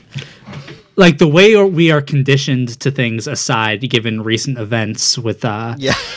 the pandemic if i saw a greased up hairy corpse in any room i would not be going back there. Yeah. Hell no. but like they're just like no let's walk back in there's like oh is it safe it's like no it's not safe why are you touching it I'd call the FBI and be like, who's the nearest, who's like the closest to Mulder you got in that motherfucker? Bring him over. i would have molotov cocktailed this place already Just burn it down for the insurance. just done with the entire just done the entire neighborhood just Oh, clear like guys we need i saw some fucked up shit today we need to start over Man, that is in the Pittsburgh rule book right there. Steel City style. Just burn the bitch down. We'll start fresh. Steel Nation. And so, so squad is right So Matthew figures out somehow that this is possibly some type of fetus thing, and it, it could be a Goldblum. Uh, I don't know how he knows this, but he figures it out. Terry, you said there were more details in the original about that. Yeah, because in the original movie, they obviously didn't have the special effects to like make them look like deformed versions of the original people. So whenever uh, in in the original movie, when they found a person and it's just like, oh, this looks like a duplicate of like this person who we know, it actually did look identical to that person. Oh. They didn't they didn't look all greasy and hairy or anything like that. So they were just like, oh, why does this guy look like exactly like you, but he's dead and he came from a pod? Ah, Okay. But in this movie, yeah, but in this movie, it's like, oh, they're all greasy and hairy, so you don't know immediately Yeah. that they're growing to like be a replicant of a pre-existing person. But also, like the way he knows that, like you know, it's underdeveloped is he's like, no, well, look for fingerprints, and he sees there's no fingerprints. Like no fingerprints, like a fetus or like someone who rubbed off or burned off their fingerprints. He's like, how tall are you, Goldblum? He's like six four. This fucking carcass is six four. This has to be you. Did you measure it? What size Yeah. is your ding dong, Goldblum? Come on, whip it out. Don't got no, don't don't shove it up. don't be shy. Don't be shy. So yeah, so they find this out. He immediately connects the dots. He's like, "Holy shit, Elizabeth was onto something. Like she wasn't just some crazy ass hoe I've been trying to get into her pants. Like this is like a fucking woman that's dealing with some heavy shit." Not with not with the last time. so he gives her i think he gives her a call and she tries to answer but she looks all fucked up she looks like she's on like Yeah. Or something like she's off she's her her face looks kind of dry like she'd been hitting up the neutrogena too long and like it's just jeffrey grabs the phone from her and hangs it up i'm not sure if he hangs it up but i know he grabs it off her face Yeah. and then matthew's like i need to head over to her place and make sure she's okay um, and I think what happens is then we see a little bit of Goldblum and his wife Nancy. She gives him a little bit of water. You hear the mud plip plopping as the the wife goes up to that weird cocoon man. Um, it ends up opening its eyes, I think, right? And we see then that's when Yes, opens its eyes when she expects. I, I, don't- I may have skipped a part or something, but I think it does happen at some point. No, no, no. This is good. Yeah, Yeah. exactly. it opens its eyes and it, it's weird like goldblum closes his eyes and then the cocoon thing opens its eyes and then when nancy wakes up goldblum Yeah. thing closes its eyes again so we know there's some kind of weird connection between between the humans Uh-huh. and these fucking pod things. Um it's funny because Matthew goes and drives over to Elizabeth's house, and we get a full scene of him parking like in reverse into the driveway. it's like two minutes of him parking. And uh, he actually climbs up on the side of the stairs because no one's answering and he's like what the fuck is going on? And he climbs up on the little pedestal there and he looks into the window. He sees jeffrey looking like a creeper watching tv i mean you Yeah. Now he's now he, that um, the alien, like you know, body snatcher has you know acclimated to his surroundings. He's just doing what Jeffrey would do. So he's sitting in the dark with headphones, watching television. So it's like you traveled untold numbers of light years to come to another planet to preserve your species and to assimilate the um, culture of another world, and you got to be fucking Jeffrey. Imagine like all, you go through all that and you get to be Jeffrey, that You've piece come- of shit, just sitting in the dark with your headphones. all this way to go through the motions yeah, it's like The playoffs are tonight. Yeah, that's go the. Warriors. That's the guy. we'll be good one day i know it sometime in the 2000s so yeah um, he's looking really fucking weird and uh, matthew circles around back to answer from the back door which he surprisingly had some pretty immediate instincts as to how he was going to break into this house i'm like man Yeah.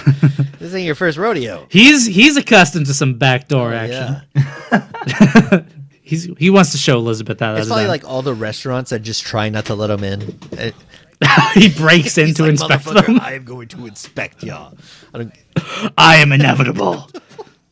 He's able to break down the back door. Um, he unlocks the window, removes the wooden plank that's on the door. He gets through. He gets in the house and works his way up the stairs. He sneaky sneaks around looking for Elizabeth because he has no fucking idea where she's at. Uh, and Nah. then he Yeah. sees her in a bed of plants, like in a makeshift fucking aquarium thing, right?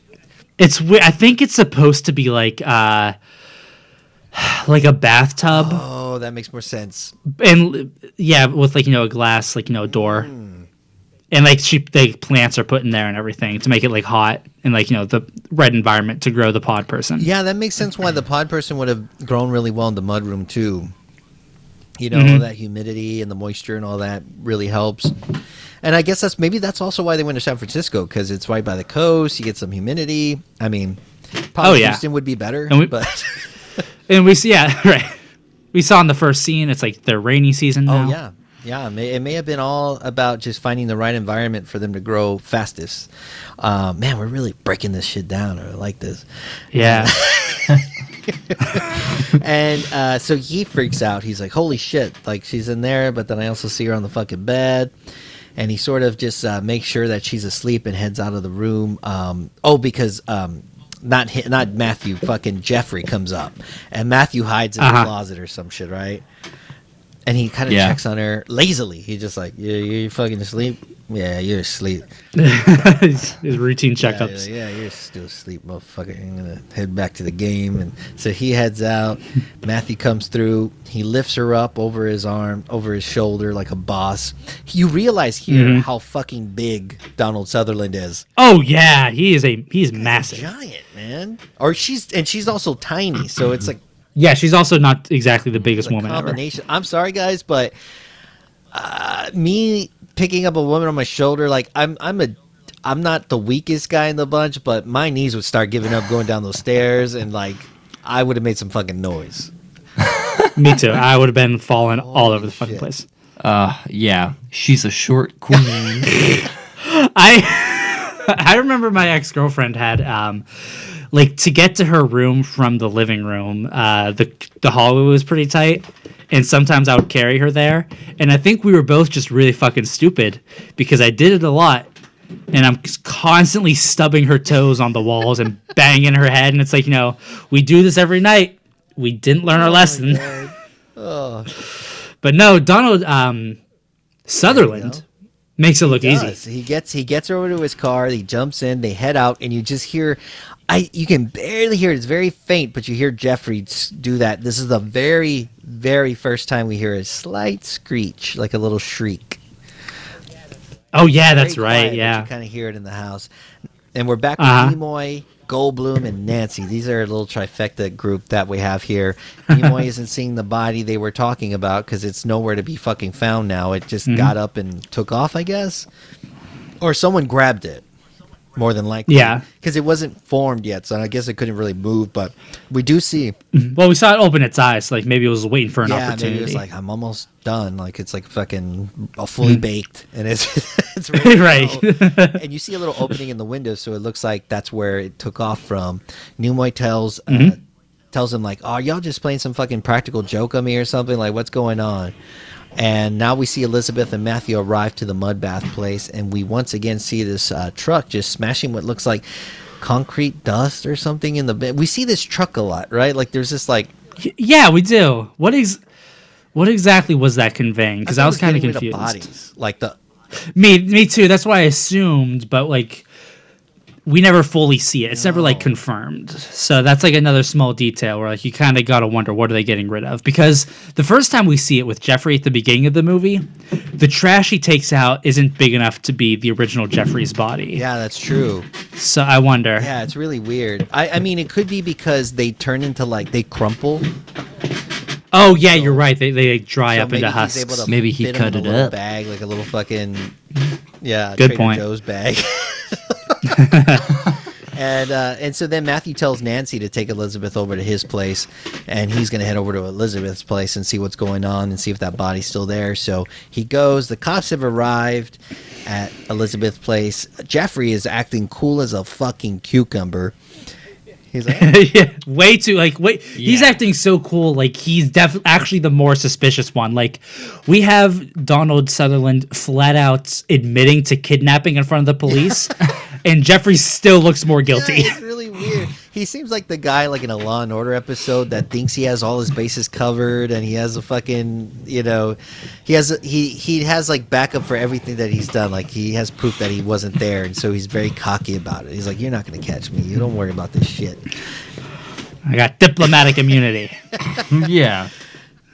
I'm from space, Oh, motherfucker. man, and, uh, Nimoy is there, and he's trying to talk to the cops. He talks the cops down with his mind tricks, and he tells them, "Hey, don't arrest Matthew." Don't arrest this very, very bad breaking and entering and kidnapping. Like, you know, we can resolve this amongst Yeah, ourselves. and I'm impressed that he was able to do that, but it was because he was like, "Hey, my wife has your book. We have more sex now, so yeah, you get exactly. away with this one." And the cops tell Jeffrey that he may want to charge uh, Matthew for some unlawful entry, but he's like, "No, no, no. I I trust." Nimoy, I'm gonna let him take care of Matthew. We'll be okay. And it's funny, he straight up asked Matthew, like, "Are you gonna bring Elizabeth back home?" And Matthew's like, "No." No, he's like, no. Finders keepers, loser. I got your wife. And he's like, "In fact, I'm picking up her clothes, bro. yeah. Not that she's gonna need him for long. I'm getting the good shit, the silky shit, dog." I'm going in the back door. You remember how that worked last time? Oh my god, it's so. Oh god. God damn it. Jeff Jeff doesn't say shit. He uh, turns to the. This is when we get that feeling like all these motherfuckers are in on it because the detective and Jeff they all fucking stare at each other in this weird ass way. Uh huh. Now it's the next day, and Nimoy's trying to figure out what the fuck is going on. He's talking to everybody about this hairy cocoon, and he seems very reluctant to believe everybody. And he's like, I don't, he's questioning mm-hmm. all their shit. They're freaking the fuck out. They're getting all hyper about it and paranoid. But nothing really comes from it. Goldblum gets a little pissed off. He punches a wall, which is fun. yeah. Okay, just one small detail I want to point out. We already talked about the glorious 70s fits. Um, when Nimoy is laying on that couch and like, you know, his red turtleneck, you see on his hand he has like a fraction of a glove on. Did you notice that? I, I didn't. what is that? It's very strange. I've never seen anything he like that has before. a leather glove if there were no fingers and also not a palm. It just covers the back of your hand. If you need to keep it clean while back while backhanding Yeah. somebody. I guess that's what it's Yeah, that's for. definitely like a pimp's a pimp slap. Oh yeah. Yeah. It's nice leather and everything. I was like, what the Yeah, yeah, fuck I is like that? The redness on the knuckles, so I use this this full fucking boar hide Nah. knuckles knuckle cover. But yeah, I didn't notice God. it until later. It's so weird. I noticed it later on. I didn't know we had it on there too. Holy shit, Oh no, it's there. It's guys! just we it's need to figure glorious. this out, and we need to issue Mustachio Podcastio knuckle covers. Official would y'all use backhand those? cover. Would I backhand someone with it? Absolutely. Oh, definitely. Just imagine yes. my face on your friend's sure. face. God damn it. So uh, Nimoy actually does.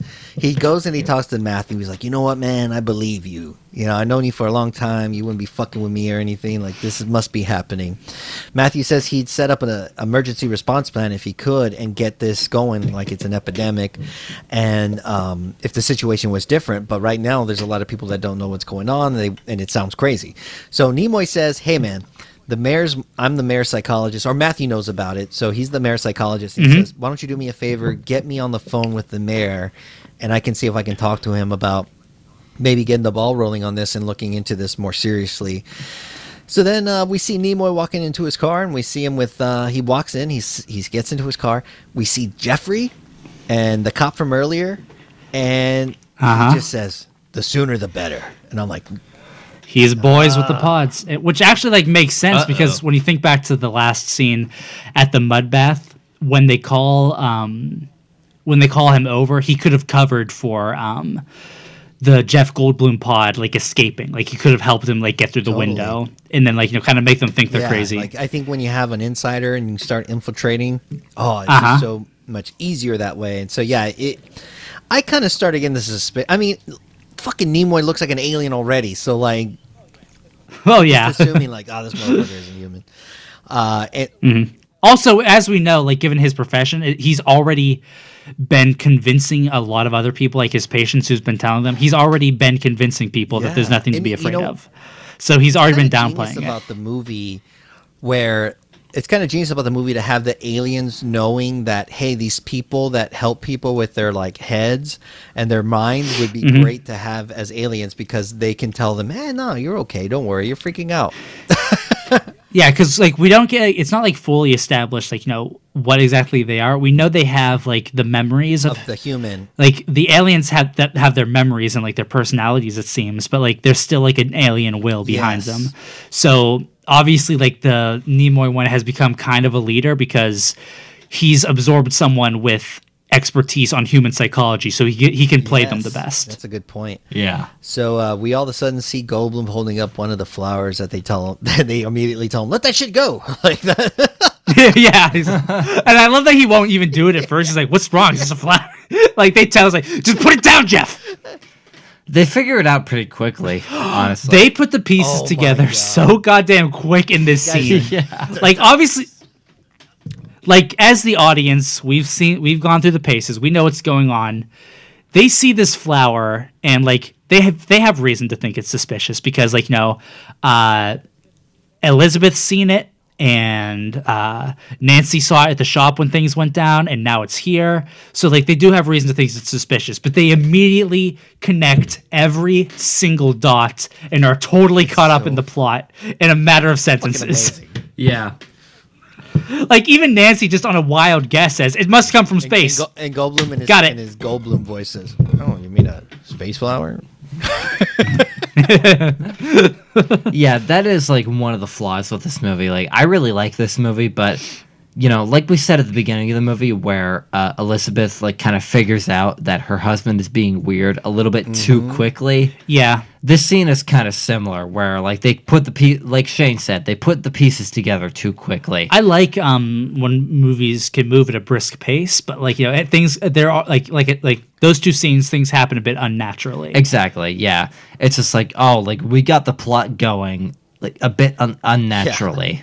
Like Yeah. it happened too yeah, quickly. Na- Nancy goes know? in like into full fucking like ancient aliens. Like yeah. this explains so much the pyramids and all this shit. It's so weird. then um, Matthew tries to call Nimoy because I guess it's time for them to set up because he had told Nimoy he was going to call him in an hour. So he tries to call him. Yep. There's no answer, of course, and he calls the deputy city attorney, and the dude automatically knows he's talking about imposters like right away. So you're already getting the suspicious feeling like they know what's up. They tell him to stay by his phone and that they're gonna they're going to have someone call him call him back and take down everything he knows. Elizabeth tells her scientist friend that she'd like to do the tests. Uh, that guy that we saw looking at a potato earlier. yeah. uh, yeah. that we saw for like two seconds. Yeah. I bet you he has like some fucking cutting room floor lines, but they didn't give him much. And he's like, no, no, no, I'll test it for you. Let me test it for you. You've been fucking up. I- I'll test it. and it's really weird. You can tell he's just trying to fucking look at it because he doesn't want to give her the actual results. You just get this feeling. Exactly. And then uh, Matthew gets Yeah. a call from this mayor's special assistant. Who the fuck is that? and uh, they, I worked for the city. There's not a fucking mayor special assistant, um, maybe an executive assistant. Uh, and they meet in Union Square, and it's like uh, uh, they, it's weird. They they meet in Union Square, but it's like we enter at the very tail end of their conversation. Yeah, we already see the end. This because this is where like a montage picks up where um clearly um I would imagine like Nimoy set up this plan with like the higher officials who are all already pod people and told them to like you know they're kind of putting him on a wild goose chase where like they're having him go to certain meetings talk to people at certain times. Everyone's kind of like hearing his concerns but not doing anything about it. They, they don't want to outright refuse him help. They're stringing him along and keeping him busy while in the background as we're going to see later. They've already they're already like you know building Exactly. all their the shit telltale sign of all this is that he ends up going back to the cleaners, and that same Asian gentleman that was concerned about his wife, he goes up to him and he's like, "Hey, man, like, is your wife okay?" He's like, "Oh, she's better now." You know, and you're Yeah. like, "Oh, fuck, yeah, it's all fucking weird and shit in the eyes." So he's like, "Some Yeah. shit is afoot," and so now we uh, we see Elizabeth and she's talking to that woman who was uh, tripping out at the party about her husband, and it, she's all Stepford wife now. She's like, "Oh, I'm much better now. Right. Found the right amount of medication to uh, even me out." yeah. So everything seems to be really fucking falling apart now, and we're in a dark room with uh, Matthew uh, Goldblum, and Goldblum's doing something with some signal finder, some shit. He's like trying to get a radio signal. It sounds like or radios, you know, uh, some kind of radio signal. Yeah. He's not getting any news, no 24 hour news or nothing. So things are really fucking weird. Nancy sees a repair truck up front. Uh, that can't be good because that's probably that truck. No. and it looks like Nimoy's still hanging around them. This is actually when I noticed Nimoy's weird fucking hand thing. and uh, he gives her a sleeping pill uh, to knock her out. And we find out later that this is definitely essential to their plan is to get them to fucking fall asleep. They want these motherfuckers to just. It's so funny. Like if they feel like a bunch of angry parents to kids, like just fall asleep. Fuck. right. Got a bed. it's so like they never really try to like beat them into submission. Like they ever it's it's always like you know just get them asleep and then yeah, they're very it. peaceful about it. They're not. They're not really incredibly violent unless unless they have to be. No. That's what's really fucking weird about this movie is that yeah they don't use they never use weapons like even like the um pod people cops don't like pull their guns it's or very anything. interesting how they how they act and how they react to each other and uh, it's it's it's fucking weird.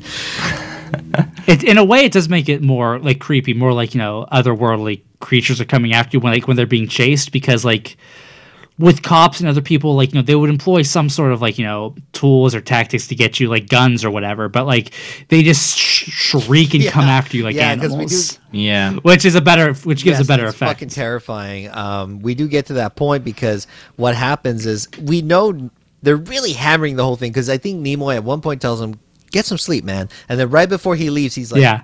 get some fucking sleep." and then Right. Matthew locks up the place, begins to fall asleep, and this is what probably one of the one of those like three or four super legendary sequences in this movie where he's asleep, and you see. Oh my God. Y'all, any of y'all want to describe this Oh, scene? Oh, the effects in the scene are Oh, fantastic. fucking disturbing. so at this point we've kind of like you know figured that yes those tiny pod flowers are connected to replicating these people into like pod people but then we see this huge awful zucchini slug monster open its big gaping mouth and it and like a flesh Why flower opens up and on? it spits out this keep going, keep going. God damn it. So out of um out of its flesh flower, these long white strands come out, these gooey strands, and they connect themselves to um the sleeping Donald Sutherland. And then like it's awful. You see like the head of one of the replicants like crowning. And then it spits them out. It's and pretty they're, great, They're honestly. awful like baby they're awful like fetus baby men when they come out because like they're between like fetus and like adult. Like they have like these awful like kind of flat faces and they're like crying but they have deep voices. They're covered in webbing and goo. when they come out, they're like their whole bodies are kind of adult, but Mm-hmm. then everything everything else about them is very like kind of infantile. Yeah. It takes them a little bit to fully develop into the people that they're uh, copying. yes, and they're just like sh- vibrating and shaking and shuddering and like screaming like kind of like a like an upset baby when it's born. It's just like it's Yeah. the imagery in this like we can't do it justice. The imagery in this scene is so goddamn creepy. It is very. Uh, You see them all just like laying there, just like squirming on the ground. It's very gruesome. It's very. Uh, if there's yeah. one scene in the movie you want to see, Yeah, it's the, this the, the music adds a lot to this too. There's this like ambient Oh, music yeah. where it's throbbing heartbeats to show us that life is being created in a way, and this Mm-hmm. weird fucking screeching, weird ambient music. It just adds to the eeriness of it all. And I would imagine in the theater. I wish I could fucking be there because I would love to see how people were reacting to something like this in 1978. Oh God, It is so slow Ooh, and yeah. dark and grim and gooey and fuck fucking gross. But yeah, and this movie has been like enjoyable and good up to this Yeah. point, but we haven't gone like cr- super crazy. Like this shit com- really does come out of Yeah, nowhere. yeah. no. we- yeah. Yeah. We haven't gone crazy with the effects and everything. Like it's been an it's been an enjoyable thrill ride. we haven't seen shit like this seen is shit the like first time you this. see this. This- you're like, what the fuck is that? What is that giant zucchini? This. yeah, this is the point where it truly becomes a '70s Yeah. movie. Yeah. just like really weird and gross. I, it would have been so dope if the fucking zucchini stock is like, well, what's up, everybody? So, that would be amazing. Nobody knows the truth. oh my god, that's the one. That's the zucchini that's next to the hobo that we see later. Um, so see Nancy trying to call out to Matthew because he's in a comatose comatose state, and his eyes are all rolled back. He manages to wake up, and he calls. He fucking j- throws it off. He runs because yeah, like you said, they're they're kind of attached. to Somebody he gets away. He he calls the cops, but they already knew who he was. They seem really suspicious. So he's like, uh, fuck that. So now it seems like all the infected are surrounding the property. So they're like, we got to get the fuck out. Let's go to the back door. They head out through the back door. And in the last second, he's like, I think I need to fucking take care of these motherfuckers. So he Yeah. grabs a, a hoe. Hey, yo, hoe. Mhm. He, gra- Hey. he grabs a hoe. And he looks like I think he's going to hit one of the other ones. And he hesitates. He's gonna hit Elizabeth, but that he can't because it already is fully formed and looks like her. He can't bring so himself he fucking into kills it. him his own.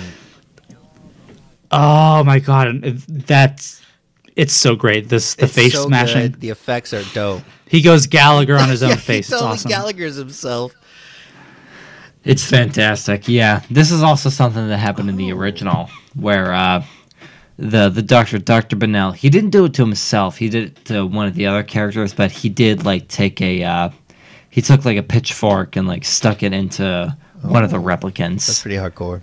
and like for the time, it was it was some pretty yeah, cool. that's pretty hardcore. Like even Yeah. that kind of gore is you don't run into that too often. Yeah, it wasn't like super bloody, but like I said, like for the time, like for 1956, it was uh, it was pretty cool. Yeah, getting into some fiend without a face territory. And all, Yeah. all the fucking aliens, they it's like they feel it. They all shriek. This is when we get full shriekage, like where boom, and Uh-huh. it is like, like Oh yeah. crazy. I was telling Terry, it reminds me of uh, just a lot of like just the methods of like you know recruiting these people into this awful alien cult and like infecting them. It kind of re- and just the way they um, chase you. It reminds me a lot of Resident Evil Four. Yeah, if you've ever played no, that. Yeah, I love Resident Evil Four. Yeah, it definitely gives that vibe. It's, it's a lot like being infected with the Las Plagas, where like you're just an awful monster person. And honestly, all these aliens would have been fantastic Swedish death metal screamers. Like they could have been Oh, yeah. living off of this. But uh, they do chase after them. They and it's so dope because it's San Francisco. I've never. I need to go there. My uncle um, has lived out there for years, and he always visits us. I need to go out to San Francisco now that I'm in LA. But um, all this COVID shit kicked off, so he's kind of waiting for this. shit to go Exactly. Uh, yeah. You know, we're gonna do a boys road trip. We're gonna get a red convertible. Oh, we'll be going across the Golden Gate Bridge. Whatever happened to predictability? the milkman, the paperboy, evening TV. That is actually a comment that Terry I- made I- a bunch of Full House references watching this. He does I it did not make a bunch. I made anytime, one. anytime we see San Francisco, you got to bring it up. I made one Full House reference, and because you know this movie is obviously shot in San Francisco, and whenever they show shots of just like the streets of like where a lot of the residential Yeah. houses are, it did remind me a lot of uh, Full House. the uh, the intro. Oh my Full God! Do you think one of the Olsen twins is a pod person? That's how those two. I wouldn't This be whole time, one's surprised? just been a fucking pod. Oh shit! Holy And that's why the other one Oh, keeps getting Jesus. skinnier. Because she's slowly decaying. She's You're right. oh, that's fucked up. Oh god damn! Oh my gosh! I can imagine one of them coming to kill Uncle Jesse. Have mercy. Uncle Jesse just looks out into the streets of San Francisco. All these uh, pod people. It's like, oh, have mercy. So they they head through and they're going. I guess fucking San Francisco behind your apartment, you have a bunch of corridors and fucking go underground and go up because they find all these cool ways to get away from the aliens. And because it's his place, he knows where he's going. It's all kind of fresh to the aliens, so they don't exactly know uh, exactly how they could get away. So they managed to get away from them, and Matthew and Elizabeth lay low and managed to not be, get found. And one of the alien flashlights. I, is this the part where they're like behind the stairs or some shit? I think they like. They Yeah, yeah. Stairs and they get they get away that way, and we see Matthew and Elizabeth walking down the sidewalk, and it certainly feels like a large mob maybe following them very soon. and then they go into like a mm-hmm. full fucking sprint chase. And they're all passing like the sexiest part of town. All the, all the club promoters are like, "Yeah, come Yeah. on, hey, maybe y'all can do a little uh, Mario Luigi as club promoters out there." Oh god. Son no, of a bitch. no, God, no. Hey, No, I- come on, we got new girls here. Come get your mushroom off. Come on, we got like we got both female girl, we got female actors and male actors. Like you know, you can get both. like I don't know. don't put us on. You ever want to see what Toad's ca- packing behind that diaper? It's, uh, Yoshi can Yoshi can do a lot of things with that tongue. it's, Just the worst. I worst fucking bit. love it. God it's damn too it. much fun. God Dude, fucking damn it. I remember Tim was like, "Dude, you just you just screamed as Toad." oh yeah, I didn't know what to say, so I just screamed. Uh, I just kept imagining that GIF of Toad where he's going wacko, like Yeah. that, that little bit there. So yeah, so they uh, for for y'all to hear that, y'all got to listen to the Grindman podcast. where we do a lot of uh, where we do awful Mario jokes over there too. Whether we want to or not, apparently. Sometimes Mike decides for favorite us. Yeah, sometimes we are just put on the spot, and we don't really Yeah, have like a I just choice. right now. It's awesome. Yeah. Yeah, no thank you for that. God So damn uh, it. they throw them. Everyone would have asked me why I didn't ask y'all, so I had to do it. So I knew it was So they coming. jump into God the damn taxi and uh, they head out, and the taxi driver could not look more suspicious. He's like, "Yeah, we're taking two people." He's on his intercom. He's like, "We got Type H, Type H, motherfuckers Type H. car," which I'm guessing is human.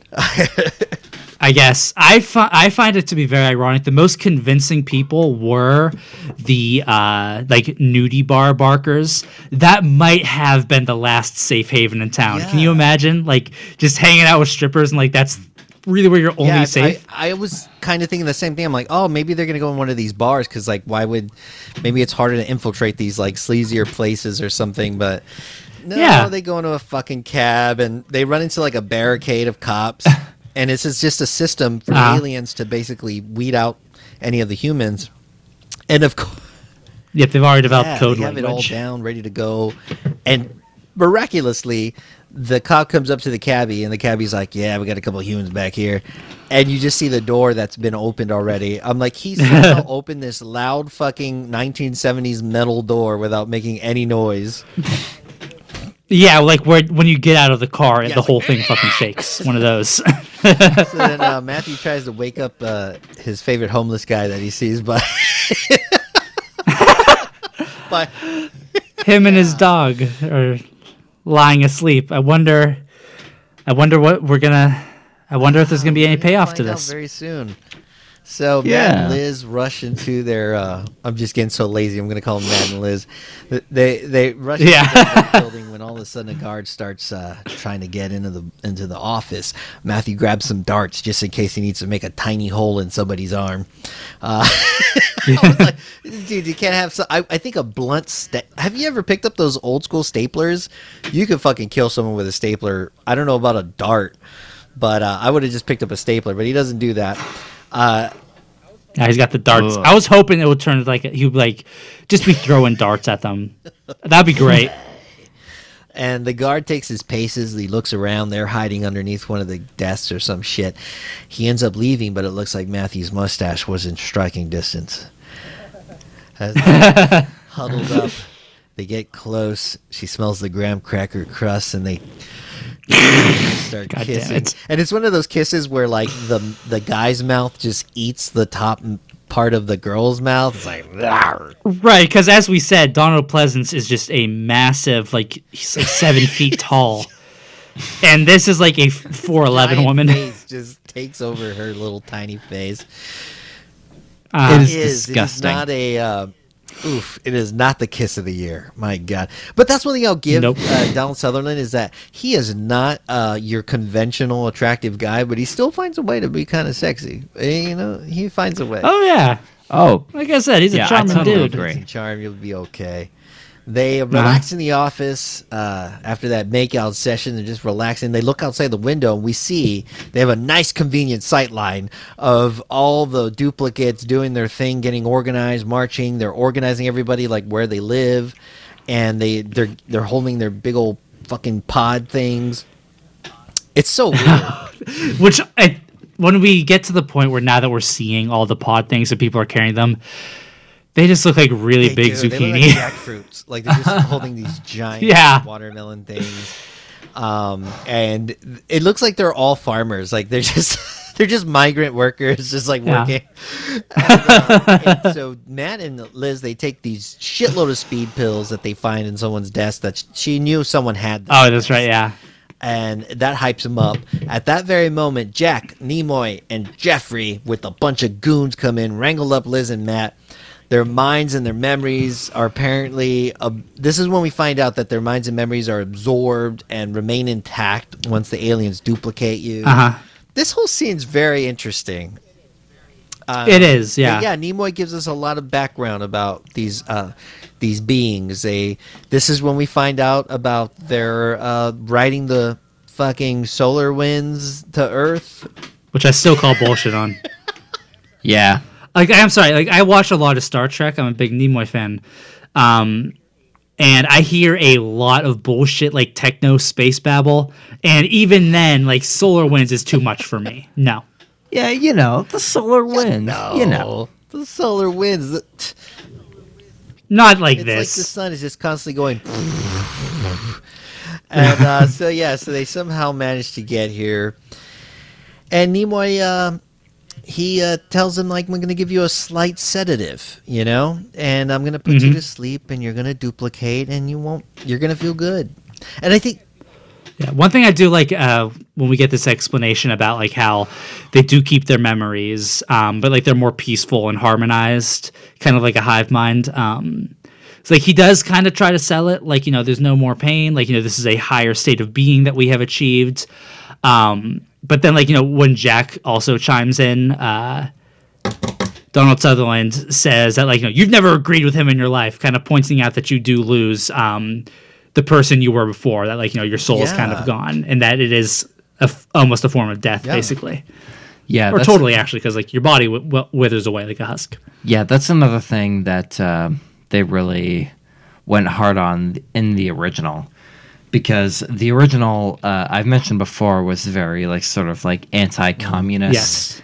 And the message of that movie is that like you know the the body snatchers sort of you know snatch your bodies and then they sort of turn you into all the same person. It's like oh you know when you know the pods like take you over then you know you have no more anxieties and like everybody becomes the same person and then and then the protagonist of that movie is like but then you can't feel emotions like such as love and things like that Yeah. so you know you know you're taking away our humanity by You're doing taking that away my O face. and I'm gonna come. yeah, like, but no, I could think of another Yeah. use for those and zucchinis. that's like and that's like the message of that movie and then like this message and, and then this movie it's it's done better here. yeah, no, Yeah. I, not under like not under this very cynical um like you know red scare bullshit it's more um in this one it's more of a You kind of just like you know yeah. just creepy aliens exactly it actually just like it's kind of an existential question like you general, know just like you can keep your memories you can keep like your feelings but um you, you use yeah, you do lose a lot of use this stuff through this process. Exactly, just makes a like- special person. Like, yeah, yeah Uh-huh. just like generally it's like conforming to this like idealism of the era that you live in yeah. Mhm. No, that You makes know. a lot of sense. And uh, then we get some action for once. We haven't really had a whole bunch of action other than chasing. Um, but we get a Oh, no. straight up fight here, a little a little brawl. Uh, Sutherland yeah, stabs a motherfucker Sutherland Stabs fucking um, Yep. Goldblum right in the back of the neck with a dart. Finds a way to fucking kill a dude with a dart, which is kind of cool. Yeah, I yeah didn't even know that could happen. Nimoy gets hit in the back of the fucking head with a giant ass scientific like beaker jar thing, and that fucks him up good. Uh-huh. And they throw him in a room that looks like a freezer, but I it is a, yeah it is a freezer throw him in there, and it's like soundproof, so he's trying to yell, but nobody can hear him. They run out in the building, and uh, Nancy and Matthew, uh, I mean, uh, fucking Elizabeth and Matthew walk run down the stairs, and they run into Nancy, and she has this like super serious face on, so you're kind of like, oh shit, what's going on with her? But it turns out she found that she realized that if you just don't show emotions and you just try not to be, um, you know, like a woman, uh, you. just kidding. oh, I'm kidding. I'm kidding. But um, Hey. if you just Andrew Dice Daniel. if you just don't show emotion, they don't really notice you. You know, like you're able to blend in. Yeah. shit. so it's at this moment that um, they decide that they're gonna go and uh, uh, basically fucking walk through this crowd and try to get the fuck out of this place and try to find a way out. So they're all working their way through the ca- crowd. No one's really noticing them at first. It's pretty awesome. Then all of a sudden, holy fucking shit! Maybe one of the other legendary scenes in this movie, and maybe not for a good reason. Honky tonk dogs. Honk, honky tonk dogs Ah. come strolling up.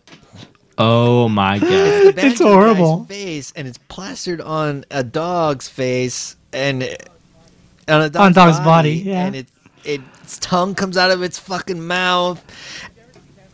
Did you ever see Nightmare on Elm Yes, Street yeah, of course. Same exact thing, Yeah. the Freddy Oh, dog. God, it's disturbing. And It it's same as in that movie. It's just fucking out of nowhere, and also they're like, it's you blink and you miss it. It's there so briefly, and it's Oh so just so fucked up. It is highly it is highly And Elizabeth, distressing. of course, Yeah. reacts like any It of us would ah. by fucking screaming because it looks disturbing as shit. Yeah. And the dog is like, "Hey, bitch, you're not a fucking alien."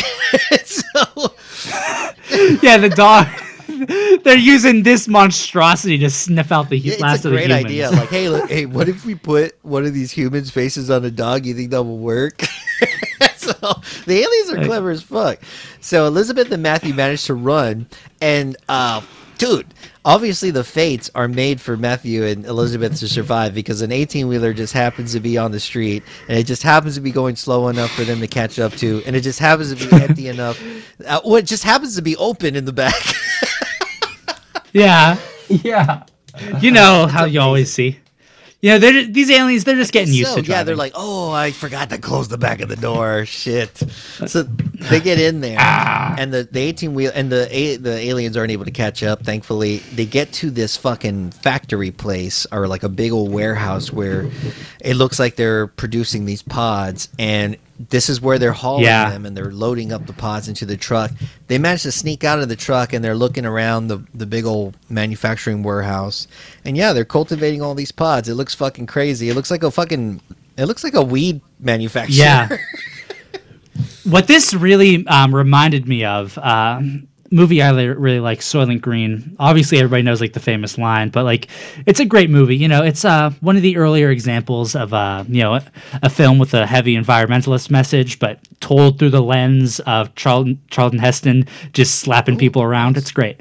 And at the end, um, he takes a truck to infiltrate the Soylent Green factory, and like that's kind of where the climax goes, and like the ending i swear to god like the ending to this movie is beat for beat that yeah it's it's so I have similar Not seen Soylent Green. I know, I know it's really, Oh, it's really worth good. it. I have friends that love it, so I need to watch that one.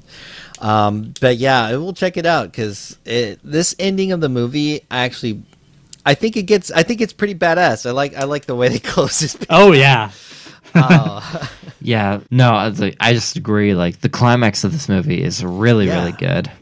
Shane can articulate it better than terry's I can. falling asleep he's he's been he's been oiling himself down again rubbing with that cbd or- oh he always is Just don't even ask I mean, I, I yeah, I'm drinking. I'm drinking my fucking Paul Masson brandy Okay. as always. But you can't I'm drinking this uh, Firestone and Robertson blended whiskey from Texas.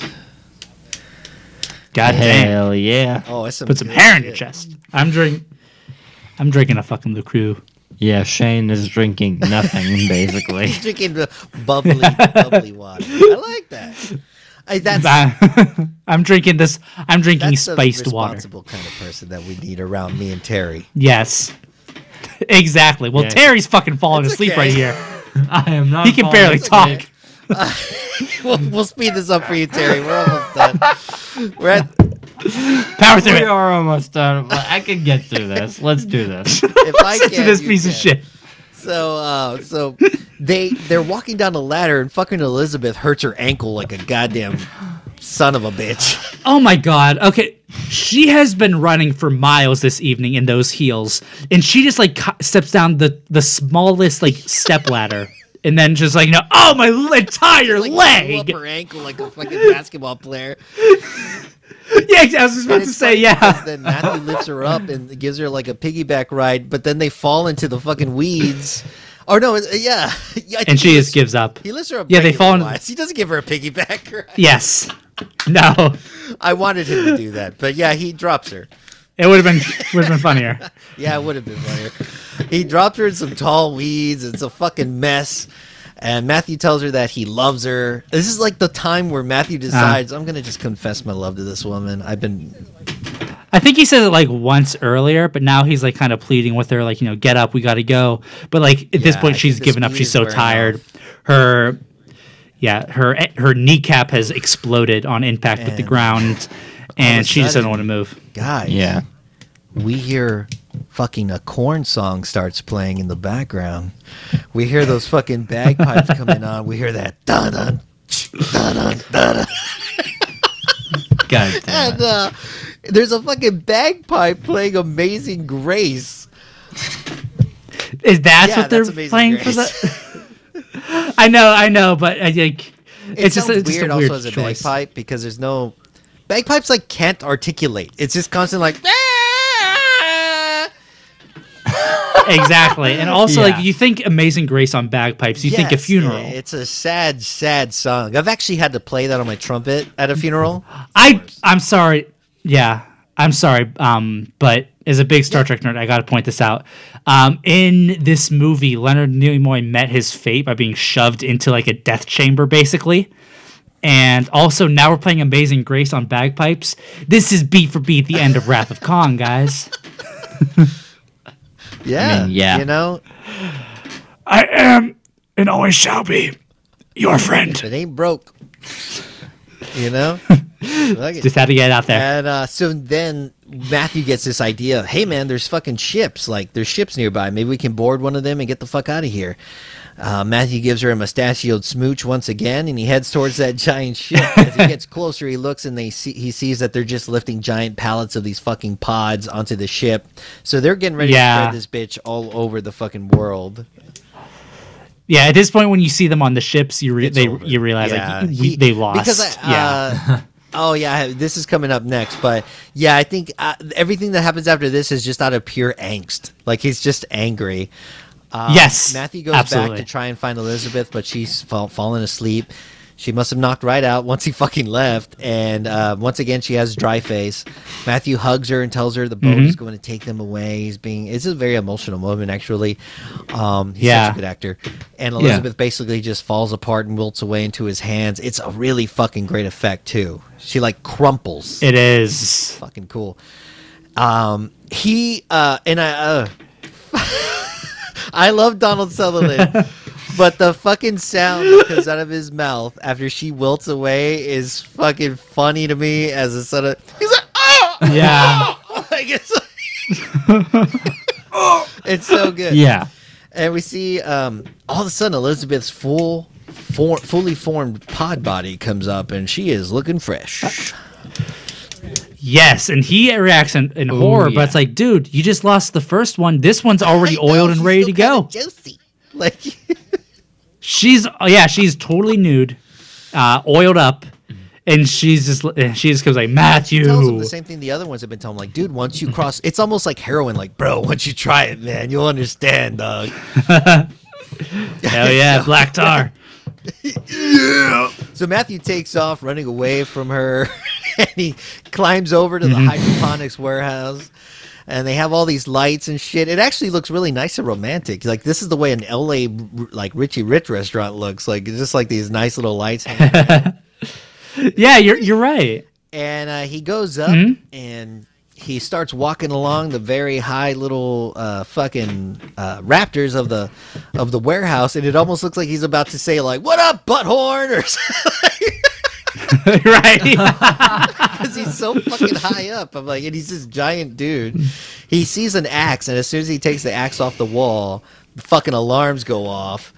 and everyone knows like oh mm-hmm. shit there's shit going on he starts cutting the lights and i guess they're made out of like i guess they're fucking alien light bulbs because they start exploding and shit I don't know what's in this shit, but like it's yeah, th- these light bulbs hit the floor and blow up, like blow the fuck God, up. all these little explosions they create fucking fires you see the pods just like spl- like splurging blood they're fucking dying and then it's crazy because then you see Elizabeth, who still hasn't found some clothes to wear. She's just kind of naked, she's walking around. And she, Yeah. she looks up and she sees Michael, and she does that, "Ah!" and she fucking shrieks. yeah. And this is fantastic because the promotional um the D- the DVD Terry has, the promotional artwork is mostly of her pointing and shrieking, but because it's a nude scene, they can't really show that. So they they photoshopped clothing onto her poorly. Yeah. It's really good. I need to, I need to look at that. That's hilarious. Yeah, the booklet has like she has like a red cardigan sweater on. Yeah, what she was wearing before, when like what she was wearing before Mhm. is on is just is just pa- copy and pasted on her in MS Paint. It would have been It's funny if it was just like somebody just kind of like used a marker just to kind It's great though. Like she's walking around nude, like she's that um, like she's that character. in what's that name? What's that movie called? Um, Thunder. No, um, like Life Force, like in Life Life, Force. Yeah, like the Mathil- chicken Life Force, just Yeah. walking around nude like she doesn't care. There's Yeah, something Mathilda kinda May. magical about someone Yeah. walking around with unrelenting confidence naked. Yes, But just it makes sense aggressive if you look nudity. Like her, like I could, I couldn't walk around like that naked. Yeah, oh my right. God. It's fantastic. Yeah. So I go, I the dudes start chasing him from above the warehouse. Matthew manages to get away, even though he's a giant six foot some shit fucking. Go- he's able to like dive out of the warehouse and get down to the ground. He gets under the beach pier, and a bunch of the aliens are looking for him. And one of the guys says, "Don't worry, motherfucker ain't gonna stay awake forever." So they know, like, yeah, ah, what's the point of trying to find this one Vato? He's gonna fall asleep. So it works out Mm-hmm. pretty well. It's the next day, and it's like a whole different. Yeah. this is a great transition because like you you know what happened. I'm it's, it's like so great that you didn't actually see. It's actually like kind of creepier and more um more upsetting that you didn't see it happen. That like it just fades to the next day and, and you know You know. you, you already know because like the you see the guy shine the flashlight towards the camera like you know so like it hit it Yeah. hit Donald Sutherland. So like, I like Pretty I love that transition. Uh, and we sort of see a day in the life of this new world of these fucking alien beings that Mm-hmm. have now taken over San Francisco. We see a bunch of kids being walked into a theater, and you hear one of the kids saying, "But I'm not sleepy. I don't want to take a nap." yeah, like sleep, oh god. duplicate your ass. Mm-hmm. And so Matthew goes into his old office and he's doing like you know, like we mentioned earlier, they do they it's like going through the motions of who you are. You know, if you normally Uh-huh. fucking jerk off and take a shit in the morning, that's exactly what your alien person's gonna do because that's what you used to do. So he's cutting out like an article from the newspaper, and we actually saw him doing that earlier in the movie, like in the very beginning. Mhm. And he joins everyone. I guess now it's uh, closing time. There's a great moment too, um, where he walks into the office and he sees everyone, and he sees um, the Elizabeth Pod person, but he doesn't t- like talk to her or say anything to her. And I think like that's a good way of showing that like you know, in this like new body and these new lives that they have, they don't have what they used to. Like they're not even friends. They just like go about what they're supposed to be doing, but they don't have any actual interpersonal Yeah, that that connection. chemistry is gone. Yeah, Nope. Mhm. They it's just like your first day at live. work where you don't know anyone, so you just yeah. exa- yeah, Oh, but that forever. sucks, dude. That's the rest of your Day life. work, I'm picking them out. I'm like, I'm gonna go for you. I'm gonna go for you. And- I'm just I'm just establishing dominance. I'm just flipping tables, you know, th- throwing shit in people's faces. Like you know what what, what about it? moves the whole time? God damn. What else are you supposed to do? Fucking urinal and like fucking put your pants all the way down to your ankles so everyone has to see your ass. exactly. I yeah I go up I go right in, if someone's at a urinal I go right up and- next to them. You know I'm not leaving this What a I'm not even leaving a space. bro. Oh, uh, you know, one time I was I was in a public urinal, like I think it was at a football game, and I, I was like a high school football game. I walk into the fucking bathroom taking a piss, and this guy's obviously had a few beers. He's like, "Strong stream, bro." I was like, Oh my god. He's complimenting so- your stream. "Thanks." Just just boys I being know, dudes. told- I, I did. You I- love to hear You it. know, I quickly just retorted with, "Yeah, I, I- I got a urethra made of gold."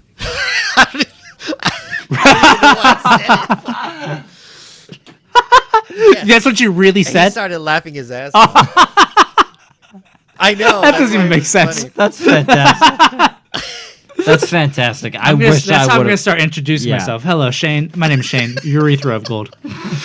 So, uh, so Let's go they to my resume. this fucking building, and uh, they they're going and they're all in order. It looks very fucking weird, and you see them walking outside the building. We hear "Amazing Grace" again, by the way. That's a common thread. Oh, yeah. throughout this movie because I think they also play it earlier in the movie as well.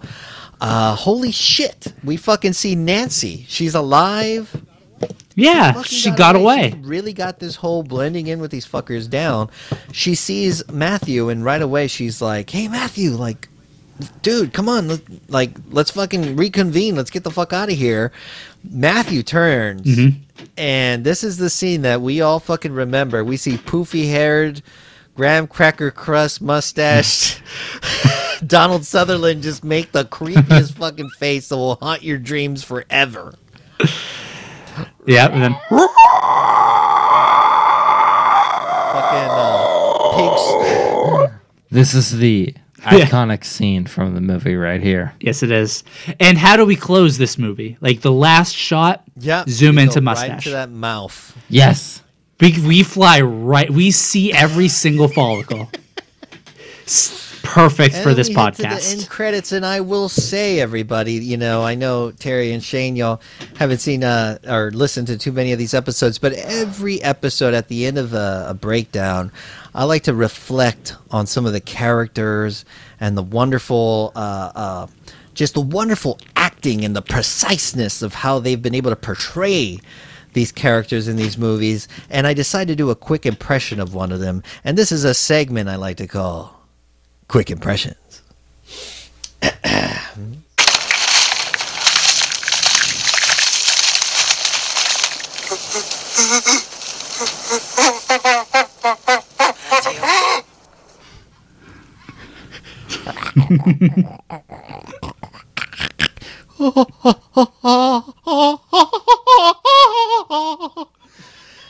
All right, I hope y'all enjoyed that.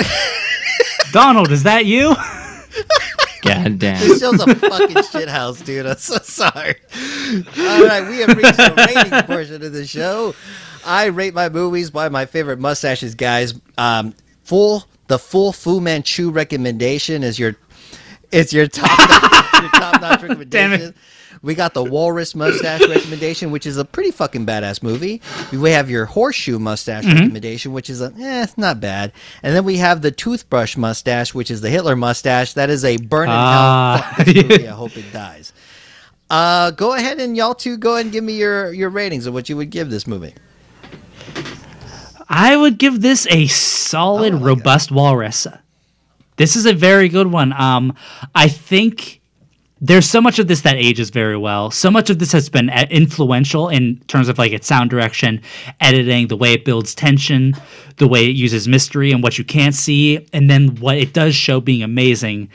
That has just influenced horror for years to come, and I think that like with a lot of the modern horror we see now, uh, elements from movies like this, particularly in the '70s era, are being pulled from more and more. So it's like prescient now more than ever. I love it. It's fantastic. I actually think that as much as remakes are looked down upon, if you could get a good studio, a good director, people who are willing to not like, you know, go too hard in on the CG and commit to it, that this could actually benefit from another remake, especially since this is itself already a remake. I think we could use another era of body snatchers. I think they could make it interesting. I would say uh, yeah, give give it a watch. Solid throughout, great performances, good pacing, good effects, and a one fabulous fucking mustache on Mr. Pleasence. Oh, no. Sutherland. Close. Damn it! How about you, Terry? I agree with everything that Shane says. I am not as articulate as Shane as Shane is. So You are. uh, I'm just gonna like pretty much steal what everything that Shane said. It, it's a- you know, like I said, I'm not as articulate as he is. You know, he's much better at like you know putting into words like everything that's like what's good about a movie. So I'm just gonna steal everything that he said. So I'm just gonna. I also haven't drank an entire massive So- jug of brandy, so maybe that has to So do with me the- being able the to say brothers words. good. Speak That's- as yeah. one. Yes, we do. That's that's right. I'm It's a group. gonna- It's a it's a package review. It's a group effort. I'm just gonna steal everything that Riding Shane my said. coattails again. Yeah, I'm just gonna steal everything that Shane said. Yeah, it's a really good movie with really good performances. It's very unique. Like the perform, the uh, special effects are really good. It's Fuck it's yeah, a dude. solid flick. But the but the original Yeah, is I also can't pretty wait to look too. at that one. Um, I will give this actually a full Fu Manchu recommendation. I Oh, really hell yeah. Movie. I think it has some ebb and flow. Like it has a little bit of action, it has a little bit of suspense, it has a little bit of mystery, it has a little bit of mustache. It has a, it has all that you need. It has Goldblum in it. Goldbluming the fuck out of this movie. I just. Mm-hmm. I, I didn't even know I was going to give a full Fu Manchu until this very fucking moment. Like, I just didn't realize until after I finished talking about it how much. Like, you're right. Like a lot of the points that y'all have made, this has influenced so many movies from at this point in the 1978 and on. You know, whether it's with its practical effects, its storytelling, um, the acting ability of everybody that's in this movie, they just knock it out the park. I just really have a good time with it. There's a lot of tropes. There's a lot of things that are predictable. There's some questions that are left unanswered or things that you're expected to know about. But I feel like not every movie's going to kind of baby feed you what's going on. Like I think sometimes you need to use your imagination and use your I think the director wanted you to be almost as confused as they are. And uh, maybe that was the effect he Yeah. going with. But I absolutely love this movie. I think everybody should fucking check this out. Full Fu Manchu recommendation. All right, so this is the Yes. plugs portion of the show. Do y'all have any plugs? Are y'all coming up on anything? Are y'all working on any projects that you want to let the listeners know about? Anything like that? I mean, we've already talked about the grind bin. Um, we're generally there um, fairly often, um, especially for minis. Just with our schedules, it's much easier for me, especially, to get on for like you know a short uh, mini episode recording. Um, the last mini that came out, um, I was on, and I'll be on the next one, I believe, too, depending on like which ones get edited. Uh, and you too, Daniel, because I think uh, the Donkey Kong episode is Yeah, probably coming up next. The mini episodes of the Grind Bin are actually on their Patreon. So if you are a listener or a fan of the Grind Bin, or if you haven't listened to them yet, check out the podcast. And if you dig it, don't you know take a look at their Patreon. Support these guys. You know these are just regular ass folks like me and you that they love doing Mm-hmm. this. They love talking about movies. They love just laughing and making fucking jokes. And so if you join the Patreon, you get to enjoy Yeah. these mini episodes and and Shane and Terry are on those. I'm on a few here and there. There's all a bunch of the people that you've heard on my show. You know, Tim Yobo, Eddie, tons of people. Bob, you know, of course, Bobby and Mike are on those shows. So it's a total, total fun experience. Um, so please uh, take a look at that. I don't have a Patreon, but you know who just started one? Eddie the Axe of uh, Bloody Bits podcast, who is. Yeah, he has a Oh, show. perfect. He's a I didn't know that. show and a friend of mine. And so, yeah, if y'all want to Mm-hmm. take a look at his Patreon, look up uh, the Bloody Bits on Twitter or Instagram, and he should have a link there to his website where you can find the link to his Patreon, or you could always search the Bloody Bits there on his Patreon. Uh, but yeah, and me and Terry are on his um, House by the Cemetery right. episode. Yes, that was a very that was I a very that. fun episode. I had do. never Very seen fun. that Check movie, that and I need to watch it because just hearing y'all talk about it, I'm like, Oh, I it's, gotta fucking it's watch so it. good. It is so goddamn It's good. slow pace, but just pays off and goddamn dividends. So y'all can always follow the show on Instagram at at Mus- Mustachio Podcastio M O U S T Ashio. You can also find me on Twitter at M Podcastio. Rate and review the podcast if you have five stars. Please write it down, put the review, and if you have anything less than five stars, talk to me directly. Thank you so much for listening to the show. Absolutely love the fact that y'all two were able to come onto the show, Terry and Shane. Thank y'all so much. Oh, it's been a pleasure. Yeah, it's been a, A lot of pleasant fun. one might say if we were talking about a Donald that I keep confusing the correct one with. It's been a pleasant. It's been a lot of fun. Fuck this yeah, has been thank a y'all so time. much. Y'all have a good one. I'll talk to y'all later. Bye. Sweet dreams.